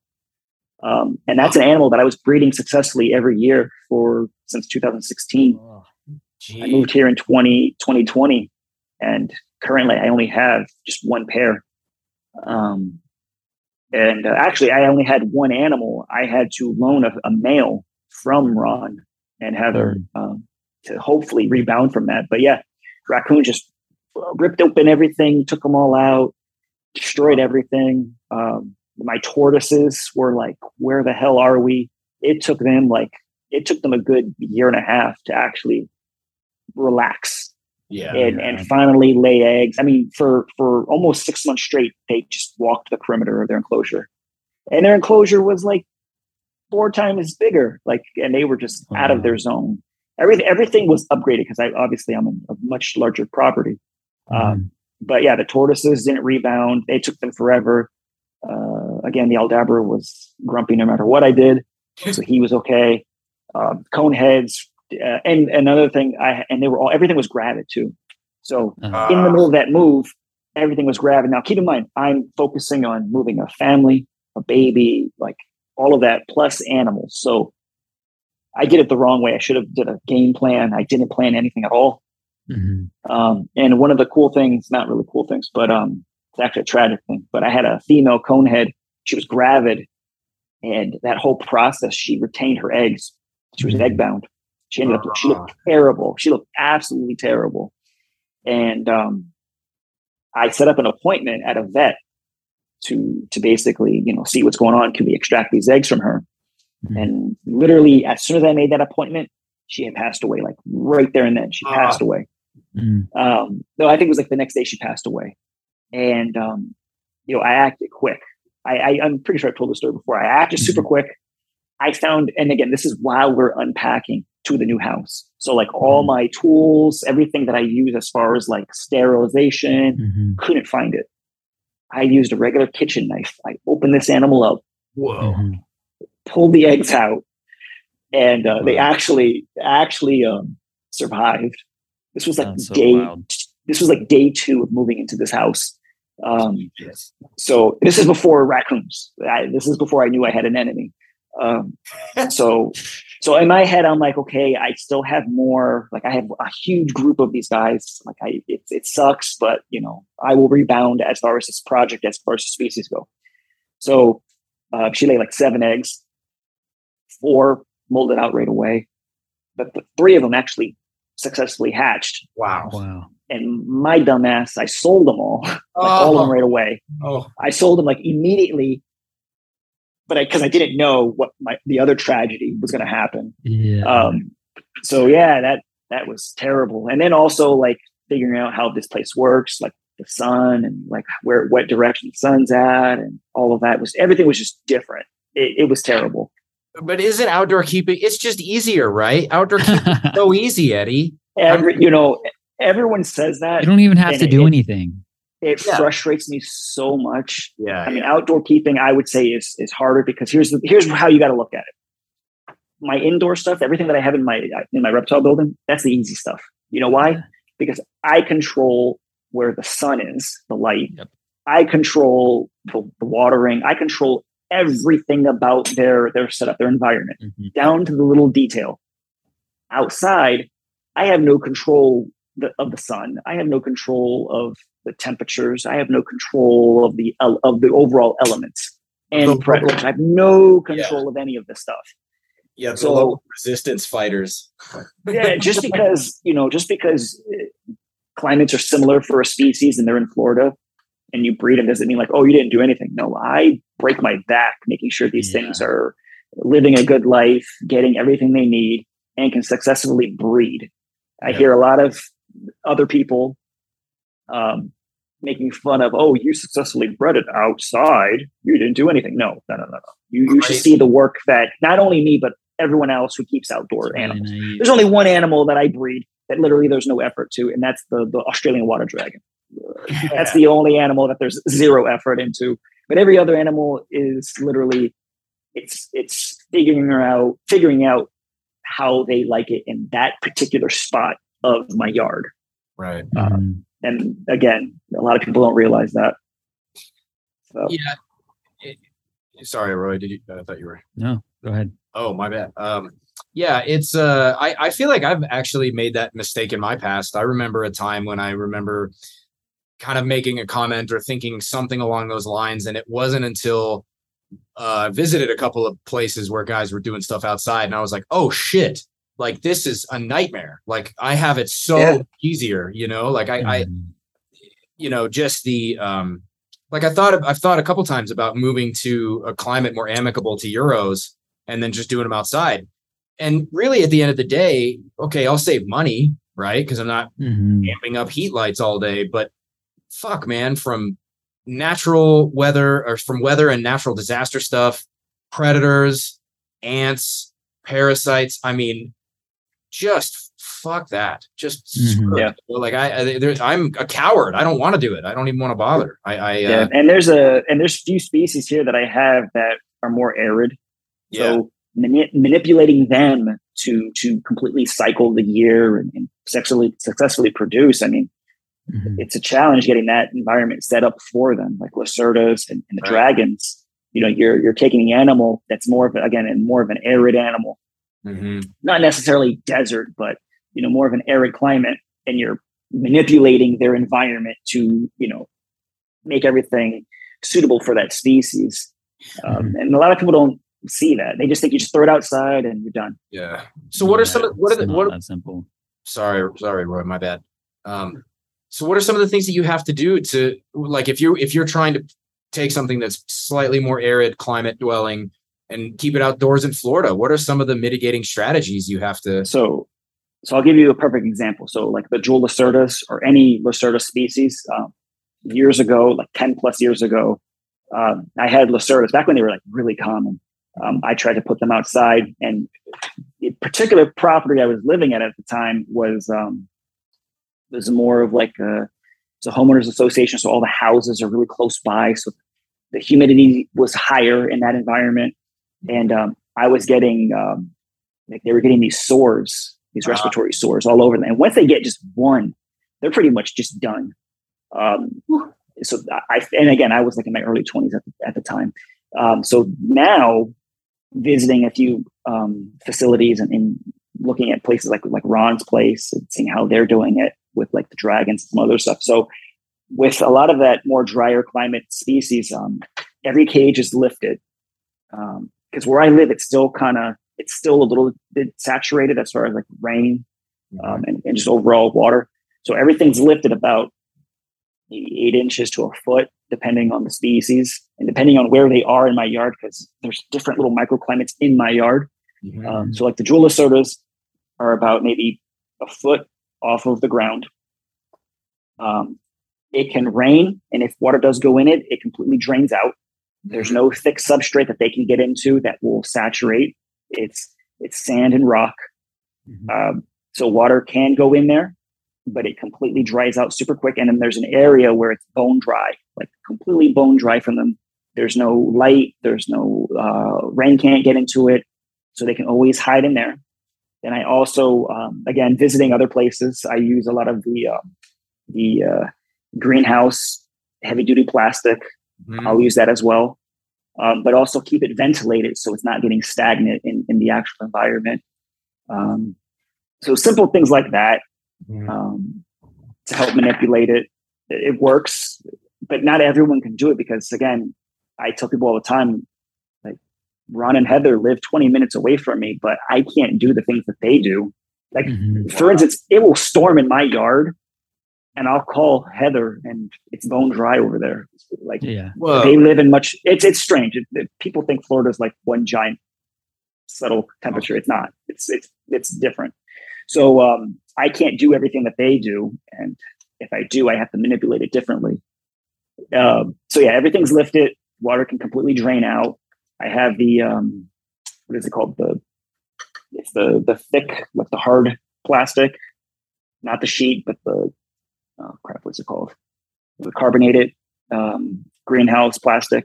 oh i know what you're talking about yeah, Yeah, but it's still, but I can still on the side, everything is ventilated, but on top, water can't get into it. Mhm. And so far, I've successfully bred the the Lacerta. This was my first year doing the Lacertas outside for over a year, and they completely cycled. I didn't do, you know, when when it was time for brumation, they were they were set, they were good.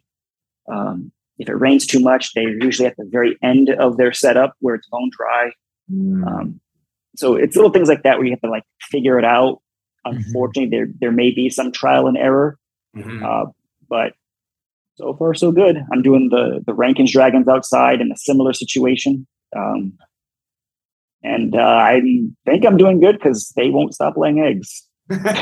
That's great. Like, I'm like, stop laying eggs for me, and they just keep going. yeah, yeah, yeah. That's great, man. Uh, but again, uh, um, every every yard is different. Every property is different. Um, I can't do the same thing that other people like. My neighbor three doors down can't do the same stuff that I'm doing, right? or the same way that he can't do it the same way that I'm doing it. I should say. Uh, weren't you? It was you, right? Who didn't you use a tackle box for those lacertas to nest in? Is that you? That yeah, was, that's a brilliant idea. That was yeah, yeah. That that that dimension of a lot of tackle boxes is like perfect. Yeah. Yeah, I'm actually looking for more of those. And that was all coincidence. So I built their enclosure. Yeah. And I'm like, and I'm looking at the female and I'm like looking at her and I'm like, okay, I'm I visually see him breed her and I'm like, all right, I didn't think this was gonna happen that fast. Yeah. All right.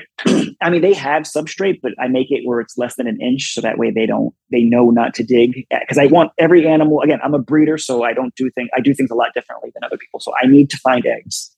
I don't let things just lay where they want to lay. I yeah. need them to lay where I can find them right away, so I can get the eggs, and then I can move on. Because I am a very busy guy with a lot of animals to take care of. Right. So I had this this toolbox. It, I didn't, it didn't even belong to me. I borrowed it from my uncle and um, I had because again, I just moved into this place, so I had this toolbox, and I'm like, you know what? And in my head, I'm like, this would be kind of perfect. Let me mess with this. So I, I cut the hole in the middle. I filled it with substrate up to the brim, up to the brim of the first level, and um, you know they went into it right away. It worked out. It fit perfectly. Like it, it looked like I built it for it. And uh, you know, all I got to do is just lift open the lid and Yeah. just collect eggs Right. and they they recognize it they use it right away um, it was literally something that i just saw and just did right away wow. and now i'm looking and, and the thing the tackle the, the toolbox was like 30 plus years and um, i can't find it so i'm looking for the same one um, but yeah no no but it, it was all coincidence That's awesome. That's way too cool. and Uh, both the male and females they'll they'll use it they'll they'll just burrow into it when they want to because i do provide them like it, it, is humid for the eggs um, Mhm. So just because they're arid, you know, doesn't mean they're just dry 24 seven. So both male and female will go in there just to get some moisture. Mhm. Um, but yeah, no, and again, I, I spray when necessary, but Sure. That's excellent. Um, so, uh, Roy, I want to, I've just been, again, I know I've been monop- per usual, just kind of monopolizing the questions and the conversation. So I want to give you some time to get, get in some stuff before I answer or before I ask a few, uh, that I still ha- have kind of in the can. Yeah, yeah. let's go, Roy. Let's see. What do I want to lay on you right now? Idea. Um, um. Well, now, I'm- now I'm all all I'm thinking about is just outdoor keeping stuff. But um, cool too. yeah, I feel like um, I think that let's let's let's actually pivot. Let's let's go with let's go with the new questions and Okay. I'll I'll, I'll, I'll tag in from there. But Okay. Okay. Sounds good. That sounds good. Um, so I have two two questions that are related to one another. Um, so who are some of the folks inside herpetoculture that you were either inspired or motivated or influenced by the most? Um, and then who are are there or is there anybody that you pay attention to outside of herpetoculture that gives you motivation, whether it's motivation to do more work or whether it's it, you know maybe it's some koi farmer somewhere who just you know who like just crushes it with something is that could be applicable as well Okay. So it's actually an easy question for me. So first person right off the bat is a ball python breeder, uh, Okay. old school ball python breeder. His name is uh, Ralph Davis. oh yeah yeah um, he was the first person that I saw. He was the first person to open my eyes that this was an actual industry and that you can actually make a living doing this. yeah Um, and that all happened because I had a ball python and someone else gave me another ball python and they bred. And I was like, okay, what next? So I researched and I found this weird world of, of, I just thought I was a strange guy that did this. I didn't know that other people did this yeah which is funny because I didn't know where all these animals came from. I should have, you know, should have known better. But, um, but seeing how successful he was as a breeder, I was like, he, he's doing what he loves and he's actually making a living. I'm not saying he's a millionaire or anything. He's making a living for himself. Sure. Um, so I, I basically took that to what I liked as far as like different species because I didn't want to breed the ball pythons. Uh, but um, yeah, so he was number one, and then number two has to be Ron. Yeah. Um, you know, just seeing the things that he comes up with in his head. Again, manipulating his enclosures for the particular animal, and that inspires me. So if you look at my collection, it's like a mini version of like how he has everything set up, Mm-hmm. or like how it's suited to fit my needs. So he's talking to me, but I'm like looking at everything he's doing and every little detail I'm watching and why he why he's doing it. And I take it home and I do the same thing. Again, I fit it fits my needs. Um, so he was one of the first people that I looked at as far as taking an animal that Florida's out of its element, but he's making it successful outdoors in Florida. So uh, that was, you know, obviously the second one. And then, you know, he became actually one of my closest friends I have in this industry. So Mhm. that was cool. What was the what was the other part of the question? The, the second part was about um, people who are outside of herpetoculture that either motivate or inspire you with could it could even just be like you know you just like watching this dude's workout videos and you get jacked for the day that's fine too but i you know anything really Yeah. So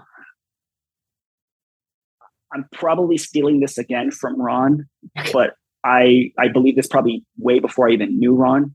Um, the tropical fish world. yeah Watching watching the breeders because I I I used to breed fish too.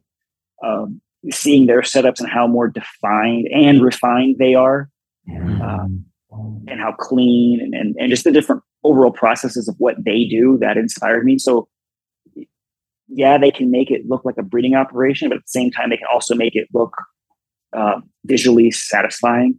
oh, I, yeah. I really enjoy that.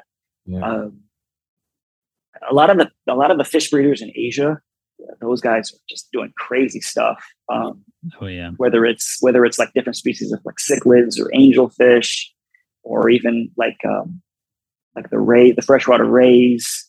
yes Uh, I, I look at that, and my fish days are way gone. Like I, I have no desire. I mean, I would one day, but as currently, I have no desire to do any of that stuff. But um, that industry, I look at, and I'm like, okay, these guys are really they they're way light years ahead of us. Yeah Mhm. Yeah.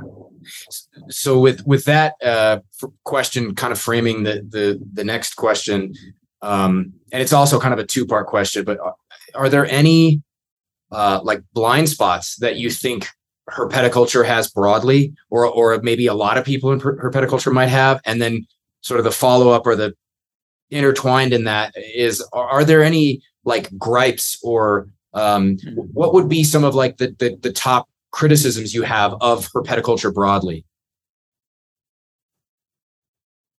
So I'll answer the second part first. So the, the gripes I have, and and I have to fault myself because sometimes I do it, is the gatekeeping. I Um, and again, I am guilty of this as well because sometimes people ask me questions and I'm like, I don't know. I have no clue. Um, and- what's and, a know, lizard? What do you mean? Like, Yeah, they just I just throw them outside and they make babies. hey. but uh, yeah, that's that's one because when I was when I was younger, um, back when the internet was still somewhat new in people's households, I would go on like the forums. Mhm. Mhm. Back in the dial-up days, I would go on forums and I would ask questions as a kid, and I would get destroyed by obviously like older people, Mhm. Yeah. like just telling me basically telling me to fuck off, and then my whatever I was doing would crash. Um, so, and if you look at other other industries, again, the fish world, they're way open about it. They don't care. Mhm. They may be quiet about a project they're doing, but the overall care of a species, they're an open book. yeah. Mhm. Um, and I think with us, we're a little bit more quiet. Again, there's a lot of species that I know that people have worked with that I'm currently working with that won't talk to me on how to do it. Mhm. Um, Crazy. that kind of sucks. But again, I can't say anything because I've done it in the past. I did it like yesterday. Um, but uh, what was the what was the first part again? Blind spots. Like what we're lacking or what we're not seeing Yeah, like in, maybe in our industry? yeah maybe um i mean i know it's like maybe there's a lot of meat to that question but i you know sometimes I just wonder about it. You know, there's all these. We all, you, you, you know, you, you you can't create art in a vacuum. And um, mm-hmm. something I've said a few times is that like herpetoculture is, is, is at least I think is a fairly artistic pursuit. There's a lot of art and creativity involved in doing what we do. And I feel like all of us take th- th- those of us who are really doing this at a um, at a certain level where we take it super seriously and we're hyper dedicated and whatever. I feel like all of all of those folks are are paying attention outside like you said, to the freshwater fish, to freshwater rays, to um, you know, uh, like I think of Jordan Russell and how he's involved in aviculture with all the different birds mm-hmm. that he's doing, and and really, I hope that's the right term, but I think it's aviculture. But you know, I've heard his name in forever. Holy crap! Yeah, yeah, and, and there's it's just a lot of you know, there's a lot of people who some of the people who seem to be on the more cutting edge, you could say, mm-hmm. seem like they're paying attention to a lot of different industries, not just herpetoculture. And, you know, I wonder about it because, you know, I mean, I feel like there's, that's one of the things we want to do with the show is we want to have mm-hmm. right now we're focusing on getting a lot of herpers on the show to build up kind of a, a library but you know we want to speak with with with aquaculturists we want to speak with uh, people who are raising insects for the pet trade and fishing we want to speak with I would love to get man. There's a lot of guys like you know I, I, haven't said this anywhere specifically, but I I would love to talk with Thomas Price. He's involved in her. He's obviously in herpetoculture, but I'd love yeah. to have a conversation with that guy and find out what's going on in his mind and um, just other you know and I don't know. I'm just curious if there's anything that stands out to you that's like you know fish keepers think about this I don't know any herpers that mm-hmm. think about this mm-hmm. at all or think about this type of thing or you know maybe again maybe it's a little meaty and needs a little more forethought uh, instead of just some spontaneous question that I throw at you but just in case as far as a blind spot and, and, what you were saying I think a lot of reptiles or a lot of people in our industry that are working with the reptiles they do one thing and it works and that's it they're sufficient and they'll do it for like their whole life mm-hmm. um, not realizing what that animal actually wants. So reptile, for the most part, is not really an emotional animal. It's not letting you know, hey, I don't like this. I don't want this. I like this. They're not doing that. So you have to like sit there and watch it. And a lot of these animals, they um they'll they'll thrive in these conditions mm-hmm. their whole lives. And you wouldn't know, but then you put them in a different situation and you're seeing all these different experiences. You're seeing uh, different cues and reactions. And I, I, that I think about all the time. I, I mm-hmm. actually, I remember, um, again, moving here and watching my yard, I always thought like the green anoles were one way. And now I watch the cycle of how they live in my yard. So I have a cherry tree. This is probably a complete crazy tangent, but so I have a cherry tree. Go on. And um, it's just this weird cycle in my in my yard. So I have a cherry tree. The birds come to the cherry tree. They stick their beak in the cherry, make a little hole. They take what they need from the tree, from the cherry, and then they fly away. Then the anoles come later, and they stick their nose in the hole that the bird made, and they lap up what they want from the cherry. Right. Which is and it's crazy, and I never would have thought they would have done this. And then the, so the green anoles are in the tree, the brown anoles are on the bottom on the floor, eating what's on the floor of the cherry tree. Yeah. And it like messes me up because for years I always thought like this animal loves insects and that's all they eat. Mm-hmm. And not knowing that these things go ape shit for fruit. Yeah. And I'm I'm but literally witnessing this in my yard without the birds. So in my yard, they can't access it without the birds or without it rotting out. Mm-hmm. So the so the brown anoles are actually eating what's rotten out on the floor. And, and if you walk by my cherry tree, the brown anoles run away from the base of the tree. When you actually go up front, the green anoles, they have like a different movement. So they'll actually kind of stay still. And then you actually have to focus on them. But their face is like covered in red. and they're and they're waiting for the birds to like finish and then they'll go up to like the ripe cherry. And that messes me up. And I'm like, I had no clue. I mean, for years I've seen like other breeders give their anoles mm-hmm. um, fruit, but I'm visually watching it technically in the wild in my mm-hmm. yard. So I give everything cherry and I see how they're interacting with it. So um, I, I, breed the allisoni anole, which is a very similar looking anole to mm-hmm. like the green anole. Beautiful. And um, I, yeah, I take the cherry I put a full cherry in there, and they will not mess with it. They'll lick it, but they can't do anything to it. They they they can't get any substances from it, and they'll wait for it to start to rot, and then you start seeing them kind of like shove their face into it. Ah. So then I take it and I squeeze it and I put it in there. And then they and now they're they're a little bit more tame around me. So now they come in front of me and they come out and they'll actually like take pieces of it and just rip it, shred it. They'll do little gator rolls and just rip pieces off of it. And so cool. again, I'm I'm visually seeing this in my yard with the wild stuff. Now I see it, and now I give everything cherries. So like the anoles are eating the cherries. The water dragons, I give them cherries. They disappear, but I've never seen them actually eat it. So who knows? Um, so I don't know if that goes with enrichment or however you want to classify that, but it's just interesting to see the excitement of certain animals to, to different foods.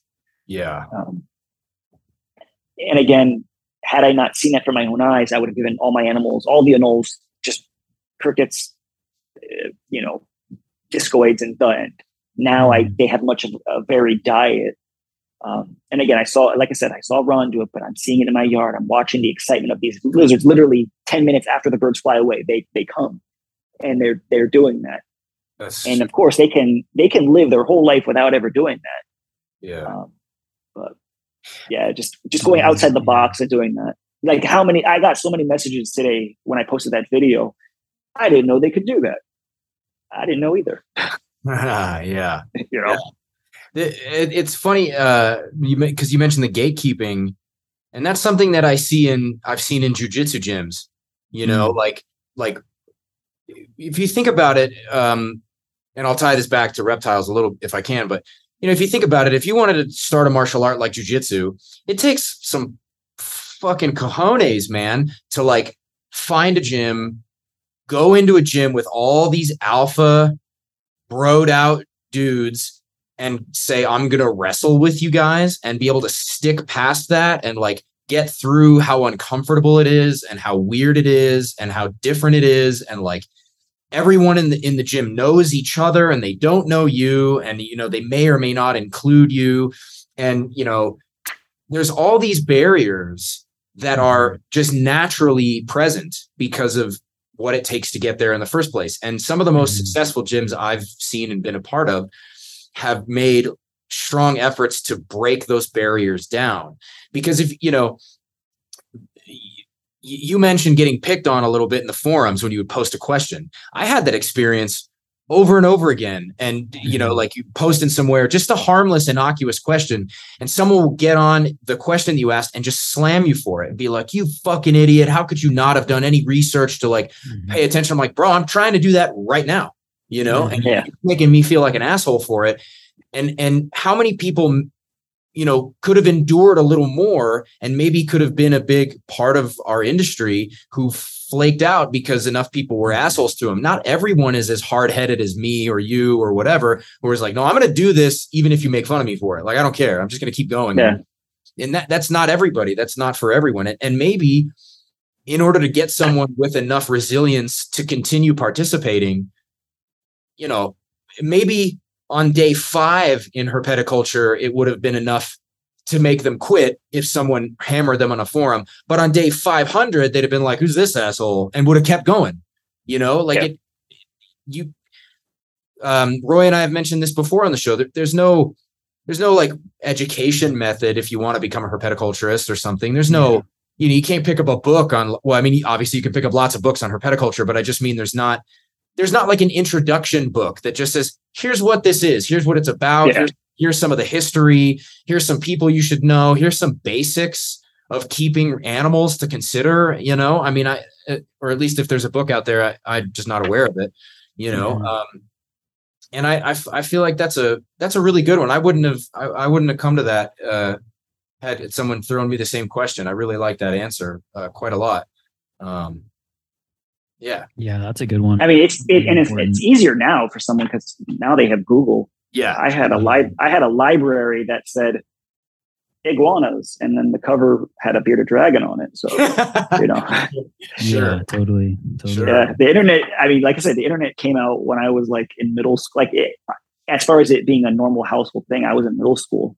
So Yeah. what, and then it took forever to load a page. So like you weren't getting anything at all. Mhm. So Yeah. I had no access to anything. So it was uh, trial and error a lot for me. But people now kind of have no excuse to have some sort of information. Mhm. Yeah, that's true. That's true. Um, and and it's hard, you know. I can't imagine like the trade secret thing. You know, I mean, th- look for the most part, other than a couple of projects that I'm working on here with the Uros, that I'm just keeping to myself for the time being because I'm, you know, or or or maybe it's something that I'm like brainstorming, right? Like a new Mhm. new feeding regimen or a new um you know like like eric was talking about uh connor made that great meme of of the him putting fake birds in the cage and making them spin around to scare the shit out of his animals to get to kind of stressed because they're paying attention they're so vigilant in the Mhm. wild yeah maybe it's a little it's it's interesting it, it's a it's a it's an outside the box thinking but maybe experimental stuff i'm maybe i'm not out there Mhm. shouting from the rooftops but I, I don't understand. I can't imagine trying to keep any of this secret or or there's not there's no I don't have some gem of info. If anything, it's the opposite. Like the thing that I think everybody needs to do with Uros Uros is just keep them damn solo. Just house them alone Mhm. and everyone will do just fine. And people just ignore it. I mean, some people are doing Mhm. better and housing stuff solo and getting a little more success, but it, it's taken a decade of me saying keep your Uros by themselves. And then Mhm. now people are starting to get at it and be like, okay, well, maybe I'll just do that because it's working better. But I It's, can't. it's funny that you say that because I would have never, like, I never figured that ever. Obviously, I don't keep that species, but Sure. the amount of people I see that do the opposite of what you're doing, Yeah, what yeah. you're saying, is is staggering. Yeah, yeah. And when I and when you tr- and when you tell them, they always say the same thing. Oh, but they love each other. And they like each other. And Right. Well, and there's and there's great examples of people like my good buddy Camille Hammers over in the Netherlands. He's a great friend of mine, uh, really wonderful dude, and he doesn't do it that way. He keeps he houses animals in pairs, and and now granted, he I know for a fact that he does stuff like splitting. He has open cages just year round, just to split animals off when they need it because sometimes they bicker. And and if Mhm. anything, I I love that idea. I'd love to be able to give my animals a little more interaction than surface level stuff. A little, you know, and I try to put them together throughout the year so that way they're not, um, you know, just totally bored. You know, isolation type stuff. Mhm. But, you know, I put them together and let them interact. But they always fight. They always bicker. You know that kind of thing. But you know, so Cam does that too, and he, but he's having great success. He he has consistent breeding. They breed every, you know, he's got he's hatching uros every year. He does an awesome job. But I just meet, you know, but he has 20 years experience keeping and breeding Uromastyx specifically. And you Mhm. know, like the stuff that you need to look for when they're really being piss pissy with each other is is lost on so many beginning and moderately experienced keepers. And so, yes, you're right. A lot of people just say, "Well, I've they I've housed them together for years and it's not a problem." It's like I'm not telling you that it's going to be a problem tomorrow, which it might be. Like I've had uros kill other uros, just Mhm. You know, just literally just mutilate them to death. And it's like, okay, I don't want that. But most of the stuff that I'm talking about is the kind of thing like if you want a healthy animal that breeds for you as consistently as possible and lives to its fullest potential in captivity, you got to keep it by itself most of the time. Mhm. Like, and I'm I'm at the point now where I kind of feel like for years I was kind of caveating that with like, look, there's lots of ways to do it. And there's other guys who are successful doing it differently than me. And I still think that's true. But I'm I'm now I've changed my tune and I've said now I just say no uros are best alone period Mhm. like you, you're not going to give me another example of why they're not best alone because I don't see that and I'm more immersed Mhm. than you are. And so unless you show me some data that says here's why you know solo housing's not good, well then I'm just gonna I'm I'm not even not gonna hear it. You know, um, but uh, there's a bit of a tangent myself. But uh, you know, the trade secret thing just trips me out. I, I I know I've heard stories of it from so many people in in, in herpetoculture. How oh well, it's this one thing. You know, there's all there's all these. Th- if you just do it this way, or it's one particular keeping method, I'm like, man, how are you going to keep that a secret? It's not like the animal or how to care for that animal or where they come from. None of that's an absolute secret. Eventually, somebody's going to figure out if if you're not telling anybody someone else out there is going to figure it out and tell everybody and Yeah. I, if we want more people keeping any given species i'm going to give you every bit of information i can possibly think of Yeah. i'm not keeping shit secret at all yeah. but uh, i don't know it's just I feel really So, and- similarly about that. And I think that also it's like like what is the benefit to the animals of keeping trade secrets? right Right? There right is none. yeah Like basically it's it's people protecting like their quote unquote bottom line, you know, in this kind of scarcity mindset about things, knowing that other people are gonna like have to learn the hard way and and fail, and like that that's ultimately gonna mean animals are suffering and mm-hmm. possibly dying in some cases. And like for me, I, I'm just like, no, that's not worth it. It's it's not worth it. And also like, um, there's plenty of like if you're if you're working with a species, um, and there's demand, like there's demand. It's gonna be all right. you Yeah. know, like like Yeah. chances are you can give people you can give someone else your recipe and they're still not gonna they Totally. might- they, they might not still have the same amount of success but maybe they'll keep their animals alive you know or maybe their animals won't won't suffer as much for it and yeah i feel like you know a lot of i've been really lucky in that like i've been able to reach out to guys like you two and ron and be like how do you do this stuff? Like when i first got the Polychrus i reached out to ron and was like listen i've been keeping snakes. I haven't kept a lizard in a decade. Mhm. what's your protocol just for lizards just generally you know like Yeah. can you give me like a paragraph? And he wrote back and was like this is what we do generally and i was like thank you it's all i need you know and Yeah. and um like it's it's that like the whole- the whole community is is stronger for that too you know it, like not not to even speak of like what it is for the animals and the ways in which they benefit but i think also like you know we all benefit from that as well and Mhm. having relationships having like um kind of creating a culture of like mentorship within the hobby i think that that's such an important thing um bringing up the next generation so they're not just like repeating the same errors and errors over and over again there's so many errors new um, you know beginner mistakes that happen constantly with reptiles that just they don't have to happen at this point yeah yeah couldn't agree Yeah, more. I agree. Um, well, so uh, we there there we covered so much great ground, man, and I really uh, this is awesome. This has been a really good conversation. We have um, we have a a kind of closing question that we ask each guest, um, and uh, you know, kind of take it as broadly or specifically as as you as you wish. Um, but the question is why herpetoculture? Like like what are your justifications or your rationales for why we do what we do, why you do what you do? Um, and again, that can be everything from because I fucking can get off my back to, well, it's actually it's very healthy for the microbiome. You know, I don't know anything. Yeah. So I probably have like a terrible answer for this.